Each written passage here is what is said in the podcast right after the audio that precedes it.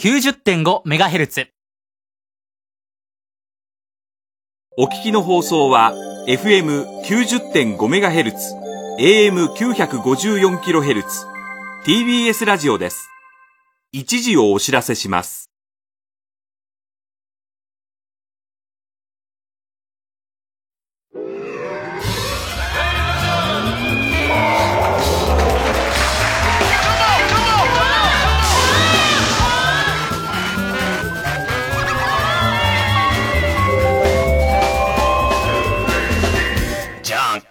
どうも皆さんこんばんは、爆笑問題田中裕二です。有村コンの友達ですね。いやいや、もうね、本当大村コンです。大村コンさん友達。オルナミンシーまあまあね、大村コンちゃん。シー。お、浅香ゆい。浅香ゆい。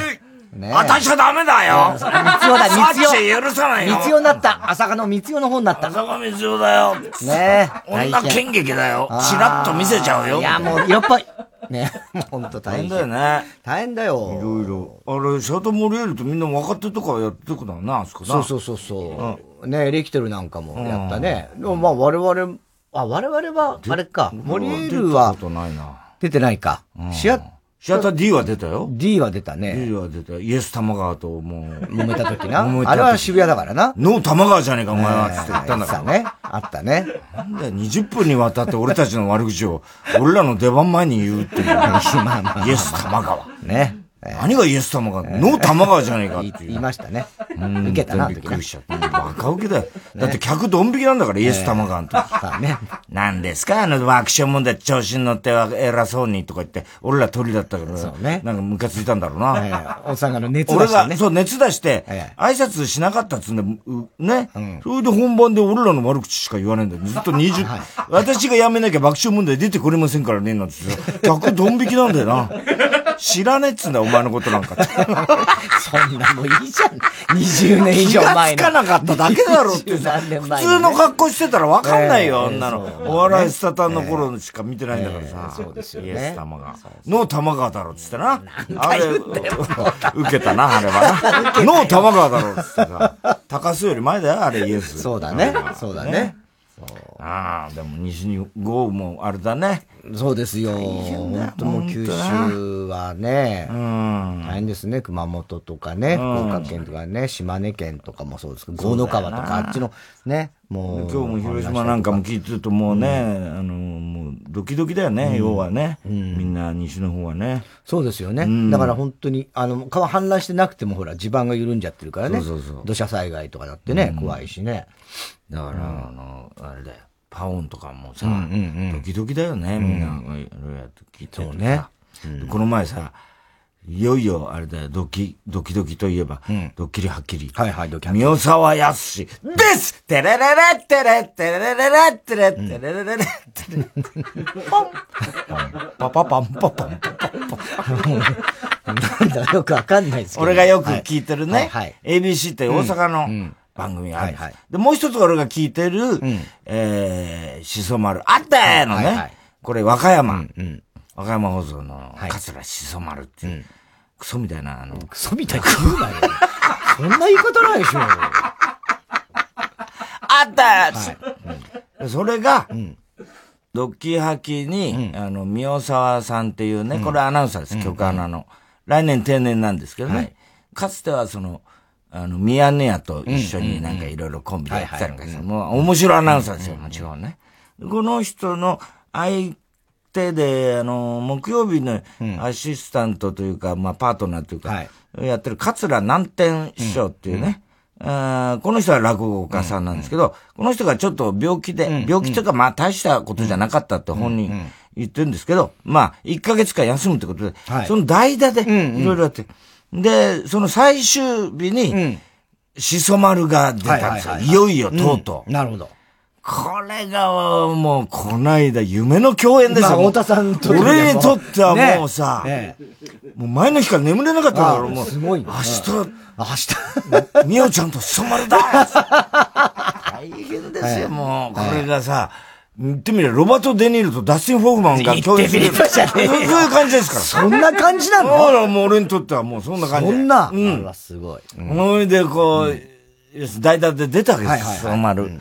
で、俺ね、よくこの番組で言うけど、よく聞いてるんですよ。うん、広島とか大阪のね、うん、やつとか。で、特にね、宮沢さんのやつってのはね、うん、その南天師匠もそうだけど、うん、上方落語の事情って、はいうん、あんまわかんないじゃないですか。うんうん、まあね。なんとなく、小枝師匠がプリン乗せた。そんなことはいいんだよ。余計なことだろ。他にプリン乗せた。忘れてやれ、フォーカス捉えちゃったみたいなさ。どういう趣味なんだみたいなさ。ね。フォーカスって。フォーカスは、捉えてか。なんかわかんないけど。そうね、捉えちゃったんだよ。あれ、性癖がそういう。いいよ、もうそれな。他にプリンを乗せるんですか、小枝。小枝の癖して。そこが小枝だったっていう。もういいよ。ということで。よくわかんないですけど。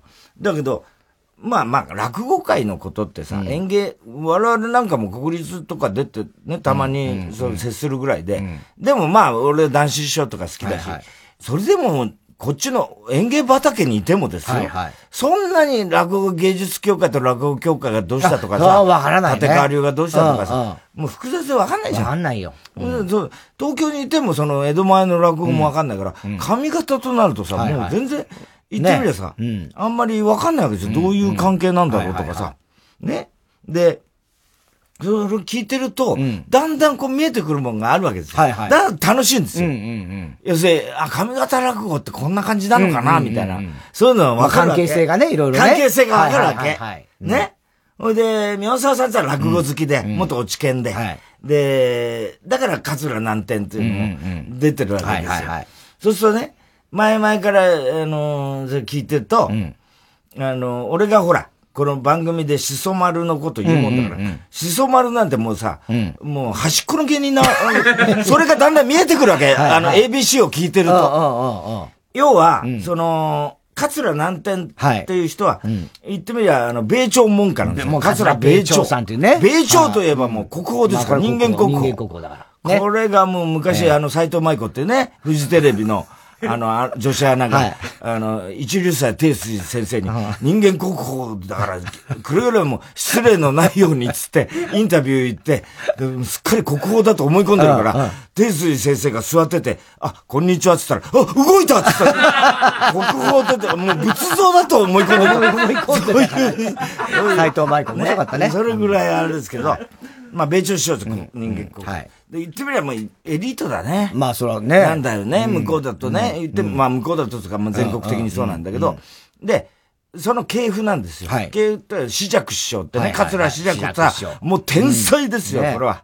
きちっと、落語、まあ、いろんな多彩だったけども、これも、若くして亡くなったんですけども、言ってみれば、要は、その、上方落語つっても、一口に言えない、その系譜があって、米朝一門さん、特別なんだな、みたいなことがさ、だんだん分かってくるわけ。宮沢さんももう、最初の頃は米朝門下しかもう認めないみたいな話になってるっていうのが、だんだんさ、しそ丸に対する馬鹿にする感じで、だんだん分かってくる。難点とかもさ、あ、兄さん、おりましたんかみたいな感じなんだよ。もう、しそ丸とかって、くそいながらさ、もう、言ってみればさ、汚れなんだよ、しそ丸ってさ、ね、この人は古文子って、今の、昔でいう、その三子師匠が今、文子師匠になってるけど、その前の五代目、文子の弟子なわけですよ。そうすると、三子師匠もそうだし、あれだけど、テレビスターの、割と感じじゃない？で、ほら、小枝、もう被っちゃうから、いろいろさ、股間にプリン。もういいよ、もうそんな話は。ね。それで、しそ丸に聞いたら、プリンだけではありまへんで、つって。変態だらけですわ、もう、うちは。お前がラジオで言ってまたやうちの一門はもう、あれ、大福まで乗せてたんですわ、っていうぐらいのね、感じなんだよ。で、しそ丸本人はちょっと、和歌山のおばちゃん落語ってさ、もう芸でも何でもねえようなさ、もう泥みたいなさ、泥みたいな芸なんだよ。で、カツラ被って、おばちゃんの格好して、あったーなんて言うわけ。で、そういう、なんとなくこう、上方演芸界の、ま、いわゆるエリートの、もうね、路線と、割とそうじゃない。そうじゃない。で、米朝はやっぱ特別なんだと思うんだよね。例えば、鶴瓶師匠だから、諸角っていうね。あれ、もうすごいんだけど、まあ、無法者というかさ、そういう感じで、あとは春団児ですよ。その辺がまあ言ってみりゃ、そのいろいろいる中で、特別な感じするんだろうね、米朝首相っていうのは。で、日本じゃねえ、東京で言うと、なんだろうな、やっぱり文楽とか、あの辺の系譜だと思うんだけど、言ってもきちっと古典をやります、みたいなさ。やらせてもらいますきちっと、みたいな感じで、上品な、そういう感じなんだよね。で、散々バカにしてるわけだよ、三代沢なんかは。しそ丸のことをね。で、それが、もう、1年以上かな、こういう話あって、ようやくその、なんつうのまあ、いろいろ上方落語を聞く会で呼ばれたり、しそ丸があったりはしたけども、差しでその、お互いが話、こう、象徴発信のやり取りをすると、初めて、夢が叶ったわけだよ。どんな感じになるかね。ね、ドキドキなわけだよ。俺なんか、ドキドキキャンプなんだよ。おい、ここにいるぞみたいな感じなんだよ。ここにいるぞ犯人がいるぞみたいな。ジャック・バウアーね。感じなんだよ。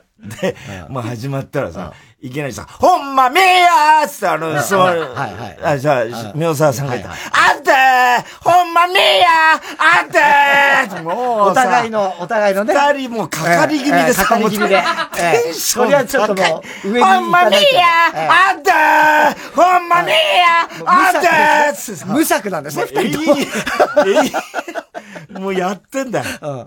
うん。でさ、これはいいやと思ってさ、ねしたらもう、しそ丸は卑屈だからさ、またもう、来ましたわ、もう、ほんま、夕べは眠れんかったですわ、もう、ABC 放送、天下の、まあね、ABC、ね、朝日放送来て、もう眠れんかったですわ、とか言ってさ、で、向こうも、雨だからさ、今朝も雨降ってましてな、本来だったらもう、別のあれで JR かなんかで来るんですが、今日は南海電車で来ましたみたいなこと言ってるわけだよ。ねなんかもう、その辺がさ、もう、豊かだな、日本は、みたいな。南海電車で来ました。泉山脈を抜けると、もう大丈夫ですからな、みたいな。その辺の、やっぱね、わかんないけど、やっぱりこう、今ラジコでね、いろいろ聞いてると、あ、日本って豊かだなと思うんだよ。俺なんかてっちゃんだからさ。てっちゃんじゃねえ。南海電車とか言われるとさ、もうワクワクしちゃうんだよね。てっちゃんじゃねえ。泉山脈を越えてく、もう田舎もんですわ、みたいな感じで、卑屈なんでいきなり。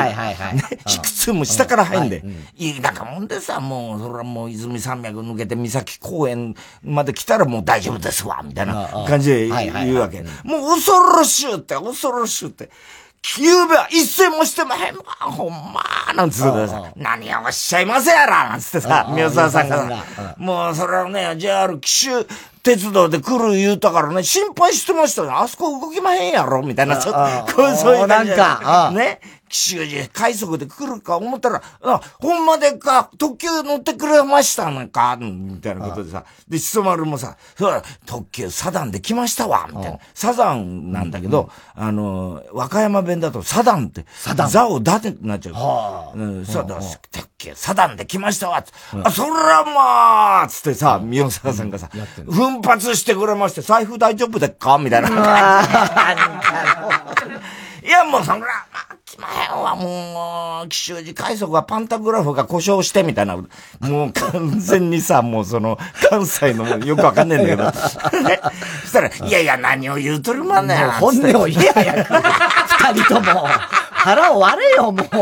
天下の ABC って言ったら、宮沢さんがさ、いや、そんなこと言う、やけどな、しそ丸さん、私もね、僕もね、奈良でっから、奈良でっから、これ ABC に来るまではね、大和寺快速で来ましたね。何で来た？大和寺快速。わかんねえよ。来ました。ほんまはね、大和寺快速なんですけど、今日は動かなかったから、近鉄で来ましたんやで、なんつってさ、生駒山越えてな、生駒山越えれば、ここまで来れるんでっか、みたいな、なんかそんな感じで、やってんだ。ね。南海対近鉄みたいな。南海対近鉄みたいな。もうさ、いいなと。いいね。いい感じなんだよ、そのやりとりが。やりとりがね。なんつうの町長発信でさ、結構その、盛り上がるんだよ。で、言ってみりゃ、お互いこうちょっとチクチクやりながらさ、ジャム補修みたいな感じで。で、その時に、もう同時に始まってんだよ、横山の番組でね、午前様様は。で、午前様様どうしてるかなと思ってさ、今日はしそ丸がね、裏に出てからさ、どうなってんのかななんて言ってるわけ。言ってんだ。ね、散々言ってるわけ。あいつは卑屈だからね。夕べね、俺と、LINE してたらね、もう行きたくない、行きたくない。もうね、憂鬱になっちゃったんだ。あいつはね、負け犬だからね。絶対ね、卑屈だからね、やられてると思うんだけどね。だってもう和歌山なんて、ABC に比べたらね、もう和歌山放送なんて電車が通ったらね、揺れるような放送局でね、今度ね、これアクリル板あるだろ、あれなんかね、全部ね、サランラップだったんだぜ、なんて言ったらさ、河村さんが本当ですかなんて、信じちゃうようなとこなんだよ。信じるな。信じる。で、きっとね、卑屈だと思うからね、どんなトークの応酬がやってんでしょうかね、なんて。どうせ空回りしてると思うからね。みんなね、今日はリスナーはね、片耳でね、ラジコでね、こっちを聞いて、片耳でね、ABC を聞いてね。すごいね。で、しそまるがどう空回りしてるかね、メールで送ってくださいね。言ってんの。裏を。ねえ。で、そしたら ABC にしたら、それでは、天気予報行きましょうか、なんつってさ、宮沢さんがさ、いろいろ雨がどうのこうの、豪雨のね、和歌山の皆さん気をつけて、ほんま気をつけてくださいね、なんつったらさ、もういきなりさ、しそ丸もかかってるもんだからさ、さすが宮沢さん、さすがやな、やっぱりこれ、普段やったらね、和歌山なんて人が住んでんのかどうかわからん言うて、そんなこと言うとるのにわしが来てるから、和歌山のリスナー意識して、和歌山の皆さん気をつけてくださいって、もう、抜け目ないわ。さすがやなーなんて言うて。やな放送だ。そしたらもうかかってるもんだから、しそまるが。そしたらさ、宮沢さんが、そうでっかわかりましたなんて言いながらさ、ちょっとね、重要な、警報が出てるんでね、なんて途中だったんだよ。天気予報の。あいつもかかっちゃってるんじゃねえと。天気予報の。警報が出てますから、それだけ言わしてくださいね、なんて言われてさ。で、こう、どこどこが大雨警報が出てますなんてさ、急にボリューム、BGM 絞られちゃってさ、もうさ、しそまるにこれ以上喋るな、みたいなさ。マジなとこだぞ、みたいな。あんにね。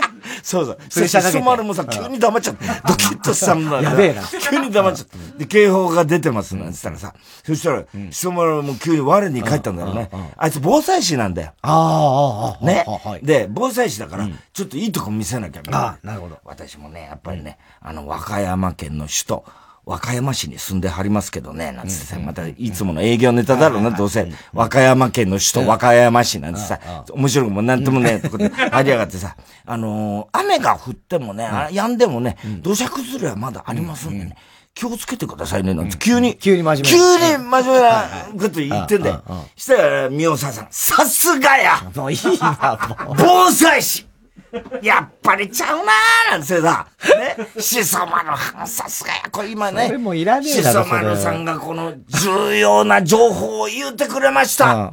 さすがやね、とは言うものの、今日のしそまるさんの格好、和歌山のおばちゃん、ラジオなのに、わざわざ和歌山のおばちゃんの、カツラ、ボテカツラかぶって、なんてさ、あ、ボテカツラちゃうわ。ちゃんとしたカツラ出るかなんつったら、バカにしとんのかみたいな。すまるがまた。してんだけどね。まあ、ほんま、あんたはほんまいけずやな、なんつって。ね。ほら、もう、ボテカズラ言いますけどな。これは五代目分子、さっきも話も出ましたけど、分子からね、お前は何をやってもいいけども、ね、品だけは保てと言われてね、これちゃんと作ったカツラですね。ね。これね、当時はね、草笛光子さんをね、イメージしてね、このメッシュが入ったカツラですね。はぁ、そうでっかーみたいな。犬笛かと思いました、みたいな。草笛じゃなくてね。そんな感じなんだよ。ね。で、まあ、私なんかも、所詮ね、大阪所払いになってね、和歌山引っ込んでもう22年ですわ、ね。そしたらね、前のやりとり、もう随分前のやりとりで、しそまるのことを、宮沢さんがちょっと知らなかったっていうかさ、で、その前の古着時代ってのはあるわけ。名前が変わるからね、落語家さんさ。古着さんのことは知ってるけど、しそまるって誰でっかみたいなのがやりとりがあって、そっからいろいろ、なんかちょっとね、つばぜり合いで、なんかそういうのになってんだよ。で、もう22年ですわ。このしそまるいう名前ももう嫌で嫌で最初は嫌でな、ポンポン船みたいな名前でほんま嫌でな、なんて、なことないですわ、なんてさ、宮沢さんが。これが今やぼうだって上方落語を聞く会に、出るまでになった。これは大したもんやで、なんて言うと、三代さんが読んだんで、その上方落語を聞く会っていうのは、大阪ではもう伝統ある、あれで、で、南天のね、南天が鳥の時に、しそ丸を呼んで出た。これで、もうね、やっぱり上方落語、あの伝統の上方落語を聞く会に、もう出るようになっても、しそ丸さん大変ですわ、やっぱりさ、大したもんや、なんて言っててさ、しそ丸が、ほんま、それ、あれはありがたかったです。中鳥で、なんてさ、鳥じゃないの、なんか、卑屈にさ、こんなこと言わなきゃいいのにさ、いいんだけどね。中鳥で、これ、繁盛亭なら3番目。何の期待値もない出番ですわ、みたいなこと言うんだよ、また。バカだからさ、あいつもそんなこと言ってんだよ。ね。言ってたら、宮沢さんも、あ、ほんまね、南天君がほんま、鳥屋のって中鳥で、ほんま、序列で行ったら、しそ丸の師匠が、鳥やってもらうって、いやいや、めっそうもない、こんなもん。もういい、お前が言ってんだろうが。めっそうもないわ、ほんな、もう、そんな、分をわきまえな、あきまへんなんつって、ほうでっか、なんつってさ、宮沢さんがさ、またさ、じゃあちょっとメール読ませてもらいますよ、なんつって。ほんで、これ、なんとかかんとかって、何々さんと、あ、これ、横手のなんとか鎌倉さんとか言って、ペンネーム読んで。ね、この人、よく、よう、しそ丸さんの番組に、メール送ってくる人やですね、なんて言うわけよ。そしたら、しそ丸さん、まあ、よう聞いてくれてはんなやな、なんつって、はいな、なんつってさ、もう、はいな、っつうのがさ、調子いい時なんだよ、宮沢さん。はいな、毎週聞いておりますわ。どうせあれやろ、また、このせせこましい番組やと思って、せっこい番組やってると思って聞いてるんやろって、そんなことありますかいの、毎週金曜日の楽しみで、もう聞いてると優越感に浸れるんです。面白いね。ちゃんと落とすね。すごいんだよ。それでさ、まあやっぱりさすがやない。エグゼクティブ、アナウンサーはね、それ、あいつはまたしそ丸がエグゼクティブが言えないんだよ。ね、エグゼクティブ、アナウンサー、ね、さすがやな、なんて言うわけ。それで、じゃあ、RCC どうなってるかなと思って、今度、あ、今メールが来ました。しそ丸さんがエグゼクティブを言えてません。言ってんだよ。報告が来ちゃった。ちゃんと同時でやってんだよ。リアルタイムの報告だからね。それでさ、あれ、宮沢さん、あれでんな、わしのことよう知りまへんやったろって言ったら、あ、そうでんな、どうも知りませんでした。すんまへんな、なんて言うわけ。うちのあれは、なんとか君は知ってるやろ、海士君とかなんか知ってるやろよう知ってます。一門のね、その人を言うわけ。で、なんとか君、知ってるやろ知ってます。なんでわしのことは知らんのや。だから、固着時代は知っとる言うとるかなみたいな。急に切れ出して。そういう感じでさ、どんどん丁々発止でさ、やってんだよ。ほいで、でもね、やっぱり固着時代は知っとりましたけどね、しそ丸って、太田さんがよくしそ丸言うからね、しそ丸ってなんかね、リスナーのペンネームやと思ってました。バカにして。もう、コケにして。もうすごいんだよ、とにかく。やり方が。それでね、この後ニュースの河合、広島の河合議員のニュースやってさ、そしたら、宮沢さんが、これ許せまへんな、やっぱり、もらった方もあかん、とかなんか言ってんだよね。で、これね、やっぱりね、もらった側もね、これ、警察呼びますよってちゃんと言わないと、立件しなきゃあげまへんわ、つって言ったらさ、さすがやな、宮沢さん。それ、警察呼びましたって、言えますかって言えまへんねん。みたいな感じだ。またこれがさ、二人の、いいコンビの。いい感じだね。言えまへんねん。やっぱりな、そういうとこはありまんな、なんつってさ。でもやっぱり宮沢さんはさすがや。正直に生きとるから。やっぱこんな何も、そういうもんもらったり、賄賂とかな、もらったりしてまへんな、なんつってさ。宮沢さんが、あ、そういえば、今日。しそ丸さんから、美味しい清見オレンジいただきましたわ。あら、美味しかったなーって言うわけ。それでソウルが、それ、あ、まあもう、ちょっと気がつかまへんでな、うん、地元の人がいろいろこれ持ってけ、宮沢さんにこれ持ってけ、なんか駿河屋の饅頭とかね、渡させていただきました。あ、もらいました、駿河屋さんの饅頭。一応饅頭の裏見たら、金も何にもあらへんから。当たり前だ。すごいんだよ、とにかく。ほいで、ソマルがまたさ、クラウドファンディングを今やってんだよね、自分の会をやるために。それがさ、また地元じゃさ、クラウドファンディングって、クラウドファンディングを言えないんです、ソマルが。そこをまた宮沢さんがついて、あ、特にソマルはん、あれ、クラウドファンディング言うのは、和歌山弁でっか。すごいな。和歌山弁でっか、あれは、なんて言うわけ。いや、そんなんちゃいまんがな、ずっとクラウドファンディングがやろみたいな言うと、いや、そうやなくて、そうやなくて、わしが言うとんのは、で、あの人、奈良の人ね、宮沢さんって、歴史に詳しいんで、で、平安時代のこととか詳しくて、実は日本語でね、蔵人と書いてね、そういう言葉があるんだって。で、それをね、普通だったら、クラウドじゃない。そのクラビトだけど。でも、日本語の時に、読み名としてね、あれ、クランドって読みますねん。だから、まんざら間違ってないんですよつったらさ、その俺もさ、あ、そうでっか。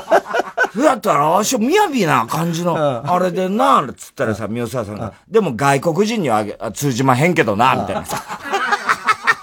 学があるんだかなんだかわかんねえ会話で。そんな感じでさ、ずーっと二人でやってて。やってんだ。楽しいんだよ。でもなんか合いそうですね。あ、ぴったりなんだよ。息ぴったりなんだよ。最後はさ、もう大腸検査の話二人でしてんだけど、私は麻酔しまへんな、みたいな。何の自慢なんだかわかんないけど、ね。で、その俺もさ、私もね、最初ね、麻酔してたんですけど、なんか麻酔してるとね、いろいろ口走ってしまってね、なんかね、後で看護師さんにね、変な目で見られまして。そうなのなんか言って、そんなことないと思うんだけど。ないよね。それからね、麻酔しなくなりましたって言ったら、あ、宮沢さんもやっぱり、さすがエグゼブティブだから、麻酔せんのですかなんて。さ、局部麻酔ですか、あ、私はもう局部もしません。ぐーっと肛門に入れてもらいます。さすがやな。何がさすがなんだよ。さすが疲れ慣れてまんな、なんつってさ。おい、私は入れられま、慣れてます、なんつってさ。最後、指紋か。もうさ、性癖もいろいろやからな、みたいな。二人で盛り上がって。おじさん二人で。そしたらね、その途中に、ジャパネットってあるじゃん。あれがどっちにも入るわけ。あ、なるほど。広島にも。大阪にも、どっちも入るわけ。ババちゃんつは言うんだよ。これはなかなか元アナウンサーで、喋るのうまいんだよ。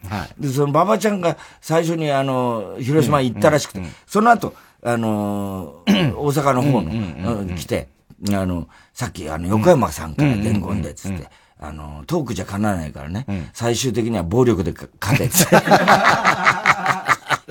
次のまで、なんかすごいさ、重層的に。本当だね。あれはすごかったね。面白いね。面白い。すごいな、そう。ねえ。うん。じゃあ、その、南天さんはでも、じゃあ、でも、あ、だ、来週復帰だって。南天さんも、だから、そういう意味で言うと、全然もう、すぐ手術も簡単に済んで、本当だったら、全然出てこれるんだけど、しそ丸に花を持たせるために、その日は休んだって。休んでね。さまる大活躍だよ、お前。あーで、最後、行きましょうか、じゃあ。ほんまめーや、あーでー、ほんまめーや、あーでー、永遠また二人で。確かに。もう、太田さんがネタ番組の時言ってることだからね、頭で。そう。横山、小山の、横山の、ほんまめーや、あーでーってやってるからね。そう、永遠二人でやってさ、終わってたけどね。あら、もう、最高だったね。最高だね。夢の共演だよ。夢の共演。本当に。でも、この間、サンジャポに松田、ね、ゆうきちゃんって、ね、松田優作さんの娘さん来て。娘さん来てね。まあ、本番でもね、放送中も太田さん結構いろいろ。あんたのとこの僕は何ばかりだけど、12回したら全くの年頃だね。いいかね。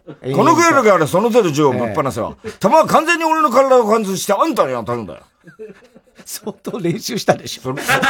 練習してない。言えるようになって。弾は完全に俺の体を貫通して、あんたに当たるんだよ。それにだ。俺の体を通るときは、まだ弾は炸裂しない。ところがあんたの体に食い込むときには、弾の潰れがひどいから、間違いなく即死だな。なんかやるかい。無知だね。玉っていうのはね、それをね、一番抵抗の少ないところを選んで通る習性があるんだよ。俺が体の向きをちょっと変えるだけで、あんたの心臓めがけて飛ばせることだってできるんだよ。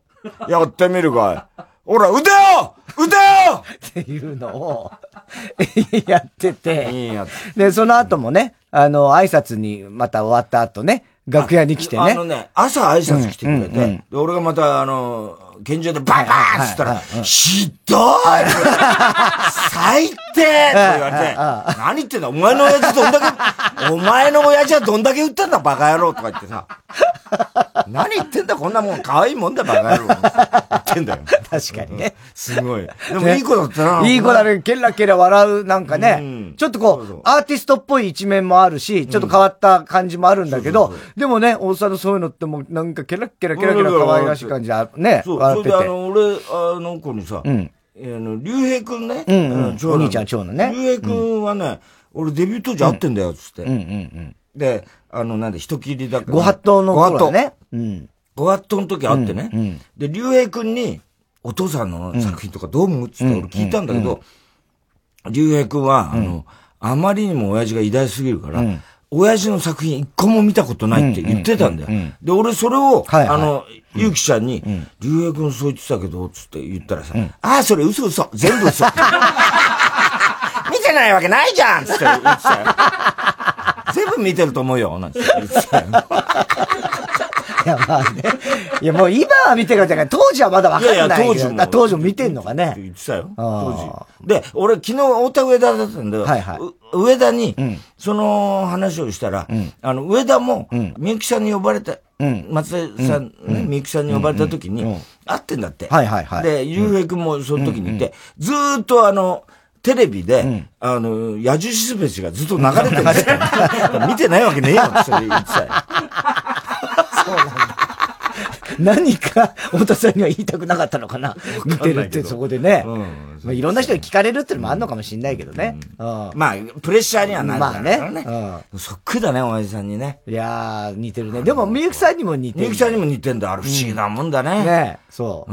で、太田さん、あれもやらされてたね。野獣しすべし。そうそう、あれやってください。やってください、野獣しすべし。言うからさ、全部リクエストに答えて、リップ版思いっくらね。ちょっと待っててね。いや、そこじゃなくてね。ちょっと待って。変なのがいる。変なのがいる。うわっちゃ磯山磯山じゃねえ。磯山、ちょっと、入れる入れるのかな入れるえ磯山来た。磯山じゃねえよ。フワちゃん、普通の。フワちゃん入れないの入れるかな入れる。入れる。大丈夫フワちゃん。あー、磯山。磯山って言わないで、マジで。一生続くの？一生続く可能性ある。可能性はある。やだ！何今日。どうしたの今日は。今日は、私よく TBS の9階勝手に使うんですよ。ビバリー行かなくていいの今日は。やめて！何なの？話し始めても無駄なの。無駄なの。何ビバリー9階で？9階で、そう、違う、私結構TBS なんもなくても来るんですよ、よく。なんか前もそう言ってたよ。そう。住んでんだっけ？いたよね。住んでない。なんで勝手に来ちゃうだけ。勝手に来ちゃう。待って、勝手に来ちゃうってだけでも結構面白いのに、住んでるとか言ったらもっと面白いから。なんなの？何してたの？どこで寝泊まりしてんの？寝泊まりしてないです。じゃあ、勝手に来てるっていう面白い話するのに。面白い。もうそっちの方が面白いじゃん。寝泊まりしてるタイプ。伊集院も寝てるからね。あ、そうか、伊集院とできてんだから。できてないでしょ。あ、面白。もう無理無理。面白そうじゃねえじゃねえか。面白そう。伊集院とできてる YouTuber だって爆笑でしょ。なんか、フワちゃん、徹子の部屋が話題になってたね。あ、そうなんですよ。徹子の部屋出たの？徹子の部屋出ました。一流 YouTuber だね。一流 YouTuber だからもう。すごいね。そうなんですよ。どうだった？徹子。徹子マジ可愛かったな。徹子やばいよ。あ、ほんと？なんかね、声がオウムみたいだった。オウムみたい？グライン、徹子ね。オウムみたい。モノマネうまいんだろ？徹子のモノマネ。徹子のモノマネ。やってやって。これ柳徹子です。全然違う。そっくりだよな。クソモノマネだろ。磯山って磯山。磯山がうわちゃんのモノマネするの？須田ちゃん。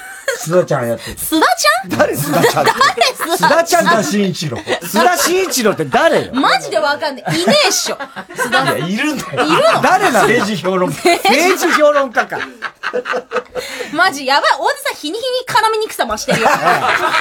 ずっとよ。本当に。え、なんで今日、なんで TBS 来んの？そんな。だからあれなんですよ、結構もう私はもう顔パスの権限を使って、作業とかしに勝手に来て。作業？どこで作業してんの？9階の YouTube 編集とか編集したりアンケート書いたり。ああ、そうなんだ。なんでその TBS ってこと誰かとできてんの？できてないと。だから伊集院とできたら面白いんだよ。呼び捨て。伊集院。俺見たんだって。見ちゃったもん俺先週。見たんですか？伊集院とやってるとこ。すげえとこでやってる。ブヒブヒ。やめなさい。見る方も見られる方も。ブヒはやめなさい。ひどい。絶対伊集院側じゃん。やめて。今じゃあ。マジクソラジオ。クソラジオだよ、本当にな。ふわちゃん忙しいだろうだけど。いやいや、全然、今忙しくないからそこで勝手にやってんすよ。だけど、無人島行ったりなんだいろいろやってるよね。無人島から脱出とかもやってるし。あれやったら、イッテ Q やってんだよな。イッテ Q に似たような番組やってる。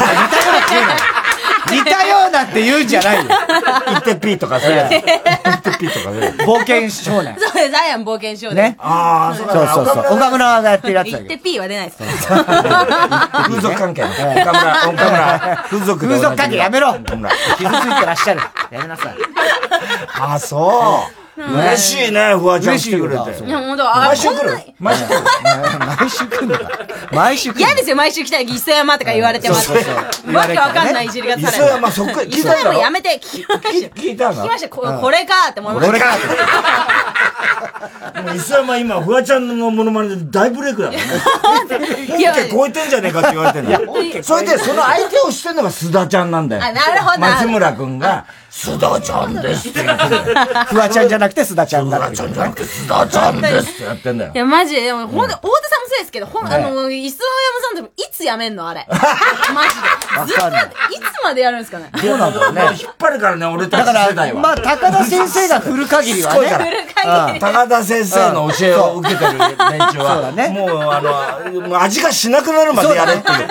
そういう教えを俺たちは受けてるから。高田先生が飽きるまでだろ。お前がいなくなってもやり続ける。そう。確かに、それはあるかもしれない。俺なんか未だに松島智子ネタやってんだから、もうこの世代はわかんないから、松島智子なんて。松島智子、わかる？ギリわかる。水曜日のダウンタウンでよく見るんで。あ、そう。ライオンに噛まれて。そう。その後、チーターにも噛まれて。すごいよ。すごい。一週間に2回噛まれたの、猛獣に。元祖冒険少年だよな。元祖冒険少年。少年じゃねえ。ミネラルの麦茶で治ったんだよ。本当に大変だから。ということで、じゃあ、始めていい番組。フワちゃん。何だったの今の時間。何だったのオープニングトークも時間ないから。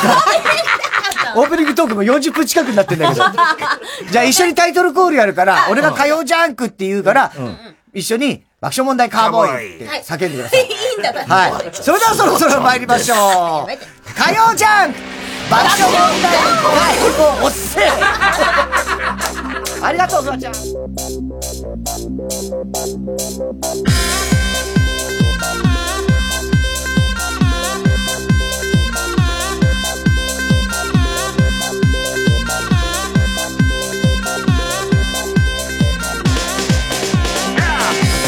フワちゃんが今去っていきました。はい、そんなことある？って言い残して去っていきました。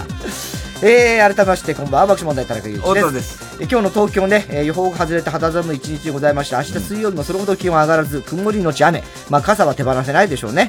でこの雨ね、局地的な激しいものになったり雷を伴ったりもするようですね。また関東の梅雨明けはまあ来週中ぐらいかなと。全国的に今週いっぱいぐらいはやっぱり雨っぽい、ね、全然動かないんだよな、そうなんです。でも徐々にやっぱりね、北の方に行きつつあるみたいなので、来週ぐらいからは晴れだったり。高気圧があるに頑張ってもらうね。そうですね。高気圧がある山下達郎先生。達郎さんも今度なんかコンサートあれ配信するんだって。無観客じゃなくて過去のコンサート。過去のね。映像一切出さないじゃん、達郎さん。すげえ見て。すごいよね。俺らな、一回ね、招待呼ばれたんだけど行けなかったんだよね、仕事でね。そう。ああ、それは楽しみだね。楽しみ。はい。今日も紹介したハガキメールの方にはオリジナルステッカー、特に印象に残った1名の方には番組特製のクラウドファイルを差し上げます。火曜ジャンク爆笑問題カーボーイ。TBS ラジオジャンク、この時間は小学館、中外製薬、伊藤園ホテルズ、三和シャッター他各社の提供でお送りします。犬のおかげで自粛生活でも癒されてたよ。いいね。私は田中と鈴木に癒されてたよ。いや誰？田舎の男子高校生。どこで知り合ったの？え？サンデーウェブリ。田舎でバズりたい二人の青春物語、田中と鈴木、小学館の漫画アプリサンデーウェブリで連載中。マスターの頃って就活どうでした？僕の時は氷河期でした。僕ら恵まれてるんですかね？でも今はその分、入社してからの戦いが激しいのでしょう。負けたくない。中外製薬らしいいい顔になってきましたね。佐藤健です。時々無性にかじりつきたくなるのがクリスピーサンド、いちごのトリュフ。サックサクのウエハースにクリーミーなストロベリーアイスクリーム。ああ、もうこうしちゃいられない。サックサクにも程がある。クリスピーサンドいちごのトリュフ、新登場ハーゲンダッツ。 905FM954AM TBS ラジオ。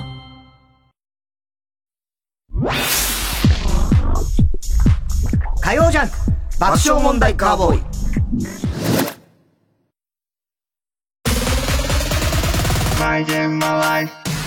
ライムスター歌丸です。木曜夜9時から放送しているプレイステーションプレゼンツマイゲームマイライフ。この番組はゲームをこよなく愛するゲストとその思い出や人生の影響などを楽しく語り合うゲームトークバラエティ。聞けばコントローラーが握りたくなるマイゲームマイライフは毎週木曜夜9時から。1967年から15年間にわたり放送された伝説の深夜ラジオ番組金曜ナチチャコパック傑作集1974年版はただいま好評販売中です。 CD2 枚組の3巻セットで税込1万1000円です。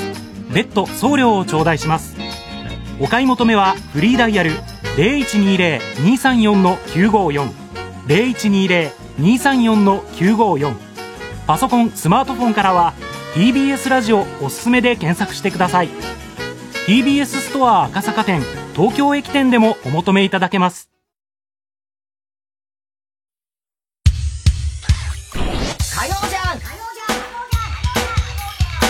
爆笑問題カーボーイ。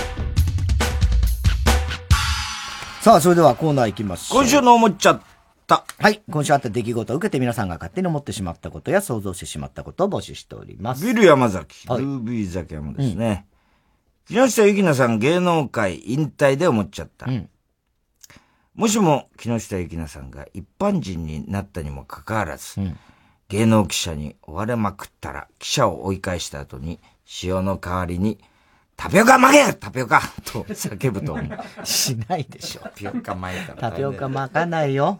もう忘れたいタピオカね。どうなっちゃったんだろうね、ユッキーナもね。まあね、わかんないですよね、これからね、ルービーザキヤマ、兵庫県知事の諸悪の根源は東京発言、これよく言ったな、これな。面白いね。その後、これ訂正します。訂正します。笑いながら言ってんだよ。根源ってことはなかったですね、みたいな。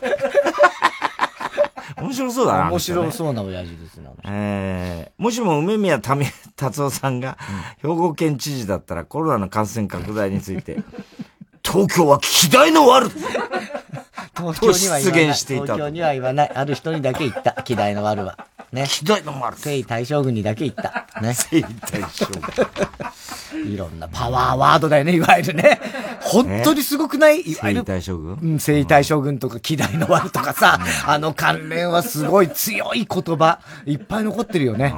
すごいよね。ラジオネーム、バナザードアップショー。太田さん、交代を告げられ、ベンチに退くときに、突然振り返って、球審めがけてボールを投げつける人。ガルですだろ、ほとんど。そんな、ほとんどだろ。そうか、ガルベスか。こんなんあったな。ガルベスありましたよね、ボールを投げつけちゃってね。あの後、長嶋監督が坊主頭にしたんですよ。あ、そうだっけ。そう、頭買ったのよ。血の毛が荒かったんだな。いいよ、誰です。アニマルっつうのいたね。アニマル、レスリー。あれもすごかったよね、うん、暴れてな。そう、暴れて、アニマル死んじゃったよね。あ、死んじゃったんだ、ね、死んじゃったんだよ。あ、そうか、うん、大手商社の伊藤忠商事が傘下のファミリーマート株式の公開買い付けを実施することになったというニュースを見て思っちゃった、うんうん、伊藤忠の社員って今までに1回ぐらいはお前どこ中だよあ、伊藤忠だよやりとりをやったことやんねえよ。なんでどこ中だよってまず聞かれる。聞くやつがおかしいじゃん。聞くやつおかしいだろ。サラリーマンとかに対しておめえどこ中だよ。どこ中だよ。伊藤中だよ。広田つの。広田つのね。でもそうやって読めって指示があるのね。島尾真帆のイントネーションで読んでください。読んでくれというね。広田つの。うんうん、もういいよ、広田つのでも何でもいいけども。どんだけ島尾真帆が好きなんだよ。太田さん、未だに井川遥に癒されてる人。いや、ちょっと待って。いいんじゃないの別に。なんで今だって別にね。井川遥さんは別に今でもね。なんか、あれだよね、井川さんって、ここ最近もさらに、なんつうの？大女優っていうかさ。CM とかでね。CM とかでね、そうそうそうそう、人気すごいよね。すごい、相変わらず綺麗で。で、一時期ほらさ、あんまり出なくなっててね、うん、井川さん。そうだっけ？そっか。あんまわかんないけど。いや、わかん、俺もそんな。興味なさすぎだろ、お前。いや、じゃ本当にわかんない。そうだ、一時出なかったの？あ、そうなの？いや、そうだよね。なんか首かしげ腰だけど。あんまわかんないけど。みんな興味ないんだよ。いや、興味がないくもないけど。扇風機を出して思っちゃった。うん、大月教授って夏になると、周囲に人がいないことを入念に確認してから扇風機の前で、我々は宇宙人だと言っていると思う。いや、言っててほしいよね。やってみたいんだね。言っててほしい。やってみたい。ね、もう何でも否定ばっかしないで。ね。言ってほしい、そういうことも。認めたわけじゃないと思う。でも、いや、我々は宇宙人。我々は。あ、そうだ。すごい今さ、動画っていうか、うん、中国で今、パニックにある村がなってて、パニックになってて、うん、何かっていうと、うん、ある、まあ、山の谷みたいなとこから、うん、ものすごい音が、うわーみたいな、うわーみたいな音が、谷というか別に、映像みんなもう何万人も人が集まっちゃって、みんなそれスマホで映像撮ってるから、いっぱいもう、映像残ってんだけど、音も当然入ってて。わかんないの。政府とかも調査しに来てんだけど。映像は何が映ってる？いや、普通に山の、なんか原っぱみたいなとこに人がいっぱい集まって。うんうん、で、もうとにかく、そうすると、もうその、なんていうの、どっからかよくわかんないんだけど、その辺から、うわーみたいな。本当に。お前じゃないの？違うんだよ。お前だよ。だってそっくりだもん。いや、じゃあそっくりだもんって何でだよ。元をまず聞いて。いや、お前しかいないよ。本当に。もう一回やって。うわーみたいな。こういうの。ね。何なんそれは。わかんないし、調査してもわからない。調査？超だだっ広い、広いとこだよ。すんげえ広大なところで。どっから聞こえてくる？それが谷の辺からだらしいんだけど、よく俺も、ここからっていうほどのことじゃない。わかるでしょ、調査すれば。だけど、今んとこまだ。だってそれがもう10日以上続いてんのかな？何が？音が、うーいや、本当に、見て、高野花に、まあまあ、だからその映像っていうか、音が入ってるから、高野花の高に、九州の州の省、なんとか省のね、福建省。貴州省っていう、の、まあ、騒ぎみたいで検索すればもう多分 YouTube みたいになんか見れると思うんだけど、これすごいよ。本当に俺ワクワクしてる。ワクワクっていうか、怪獣が出てくる時みたいな感じだ。本当に。もう地の底から、うわーって音が鳴ってて、うわってみんな恐怖なわけ。なんだこれはってなってるわけ。不思議だ。急にそうなったんだ。そう、6月の26日から聞こえ出したらしいんだけど。で、昼の12時ぐらい、だいたい正午過ぎぐらいから聞こえて、そっから数時間ぐらいずっと聞こえてんだって。夜は聞こえないの？で、夜になって、もう多分そうなのかね。寝ちゃうんだね、きっとね。寝ちゃうのかな。寝ちゃうの。絶対怪獣なんだよね。だから絶対怪獣なんだ。絶対のもう本当に中国はやっぱいたわ、怪獣みたいに。俺なんでいかなくていると思ってた。やっぱ中国に怪獣がいるとしたら中国かアフリカだと思った。いるとしたら中国かアフリカかガラパゴス。でも本当これも怪獣とうとう怪獣ゴモラみたいなのが何千年の眠りからね出てきたんじゃねえかっていう感じだと、本当もう映画みたいだよ。だからすっげえ。あとさ、ほらなんだっけ、あの映画、ニューヨークだから街中でさパーティーを撮ってたら怪獣みたいな騒ぎになってる映画あったじゃん。うん、一時期ちょっと話題になったやつ。なんだっけあれ、クローバーフィールド。ああいうのみたいな感じもするしね。なんかちょっとなんかちょっと、ただまあもしかしたらね、地震の前触れじゃないかとか、ちょっと怖い予想もあったりもするし、でもなんかね、地鳴りみたいなのよりも、生き物の鳴き声みたいでもあるんだよね。ちょっとこれすげえ。専門鑑定のあの人いいんじゃん。あ、そうそう、鈴木まつみさんね。あの人に。そう、ああいう人がちゃんと調べるといいと思うよ。これ怪獣の専門ですね。お前見たのかよ、みたいな。そう。で、俺がこれをさ、ずっともう何度も聞いてたら、巻き場とかドン引きしやがって。ドン引きいつまで見てんすか、みたいな。いや、ちょっと俺も、なんだろうと思って。見たってしょうがないんだよ。まあ、映像は見てもあんまりしょうがないんだけど、でも、そこにいっぱい中国の人が集まって、なんかこう。中国の人見たってしょうがないじゃん。それがまた。で、もう一個音が。見てんの中国の人を見たい。いやいやいや、そうじゃないんだけど、会場みたいな。映画みたいなね、まあ、パニックというか、わーっと騒いではないんだけど、みんななんだろうこれはっていう感じのが、やたらリアルな。映画の始まり的な感じ。そうだ、映画の始まりみたいなわけ。で、それプラス、もう一個、ギャヒュユンギャヒュイヨンみたいな音も聞こえて、これ最初効果音かと。そっちを先に言ってくれよ。そっちが先に聞きたかった。そっちのが不思議だもん、俺今の。これね。そっちの方が食いついた。ギャヒュイヨン金属音みたいなのも聞こえるのよ。で、これも不思議なの。なぜそれを飛ばしたの？いや、そっちの方が重要だよね。メインは、メインじゃないよ。それサブだ、どっちかって言った。重要なのはそっちをもう一回やって。そっちだわ。絶対そっちだよ。重要な方は。重要な方はそっちだ。そう。だから、トム・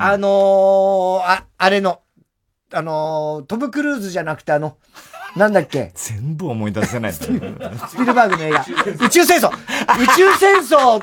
の、トム・クルーズの宇宙戦争みたいな要素もある。見てない？トム・クルーズの宇宙戦争も、いきなりこう、雷みたいなのがバーンって来るんだけど、もうなんかすごい音がグワーみたいな。でもさ、中国ってそれこそ雨ひどいんだよね、今。雨ひどいのよ。だから、土砂崩れとか、本当にそういう感じかもしれないよ。だって、本当にそういう音がするらしいからね。地鳴りみたいな。地鳴りみたいな、前兆として。ね。でも中国らしいなと思ったのは、竜の鳴き声っていう人が多いみたいだけど。中国だなって思わない。これがもう本当もうなんか、俺は、それは宇宙人かなって思う。同人。怪獣と宇宙人。ゼットンとゴムラが来ちゃったみたいな。すっごいことになっちゃったね。すごいよ、本当もう。広田つの。太田さん、まんじゅうとよきみこが怖い人。まんじゅう怖くねえし、よきみこさんも怖くない。チェゲバラの顔が描かれた T シャツを着ている人を見て思っちゃった。もし、チェゲバラの顔が描かれた T シャツを着た丸山カリナに、その人誰か知ってるのって聞いたら、これ若い頃の戦場カメラマンの人じゃないですかって言うと思う。確かに。わかるよね。ベレー帽みたいなね。あの感じね。でも、丸山カリナはチャッキーのね、チャイルドプレイのチャッキー。必ずチャッキー T シャツを。ちょっと前にまだコロナがそれほど、あれ、そろそろ危ないって時に、サンジャポ出てさ、丸山カリナ。で、必ず終わると楽屋来てちょっと話すんだけど、で、俺いつもほら、氷の、水。氷水ね。水筒に入れて。これガラガラって飲んでさ、氷のジュースなんですか、おつさんって言うからさ、氷のジュースなんですか、うんうん、っていうからさ、子犬のジュースだよって言って、子犬のジュースが子犬のジュースに聞こえたからさ、子犬のジュースです、飲んでんだよって言ったら、え、子犬のジュース飲んですかすごいっすね。すごい。信じちゃった。そうなんだよ。子犬の絞り汁なんだよ。すごいですね、やっぱり。すごいとかじゃないよ。やっぱりすごいんですね。尊敬の眼差しみたいになってる、ね。びっくりして。バカじゃないのはい。以上。郵便番号 107-8066 TBS ラジオ火曜ジャンク爆笑問題カーボーイ、メールアドレスは爆笑アットマーク tbs.co.jp、 今週の思っちゃったの係までお待ちしております。火曜ジャンク爆笑問題カーボーイ。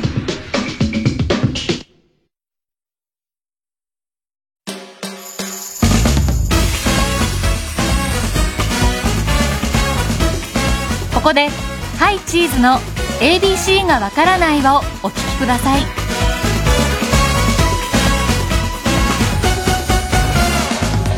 ルバツを人に預けて結局のところ何がしたいんだろう、山積みにされた宿題100点なんて取ったことあったっけな、うちはうちよそはよそってそんなきれい事じゃ済まないものねだりばかりだ、あいつは特別だから、それじゃあ僕はいらないですか。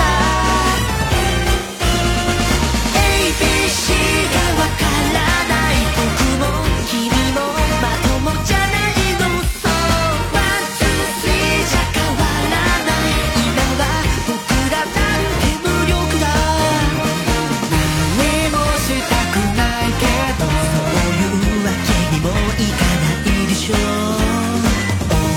い越しを開けてため息交じりの歌でも歌を FM905 AM954 TBS ラジオ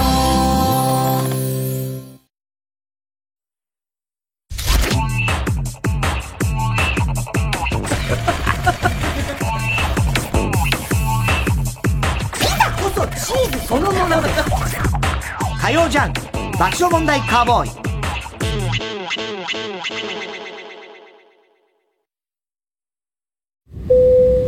お客様の中に温泉好きな方いらっしゃいませんか？え？はい。お伝えしたいメロディーがございます。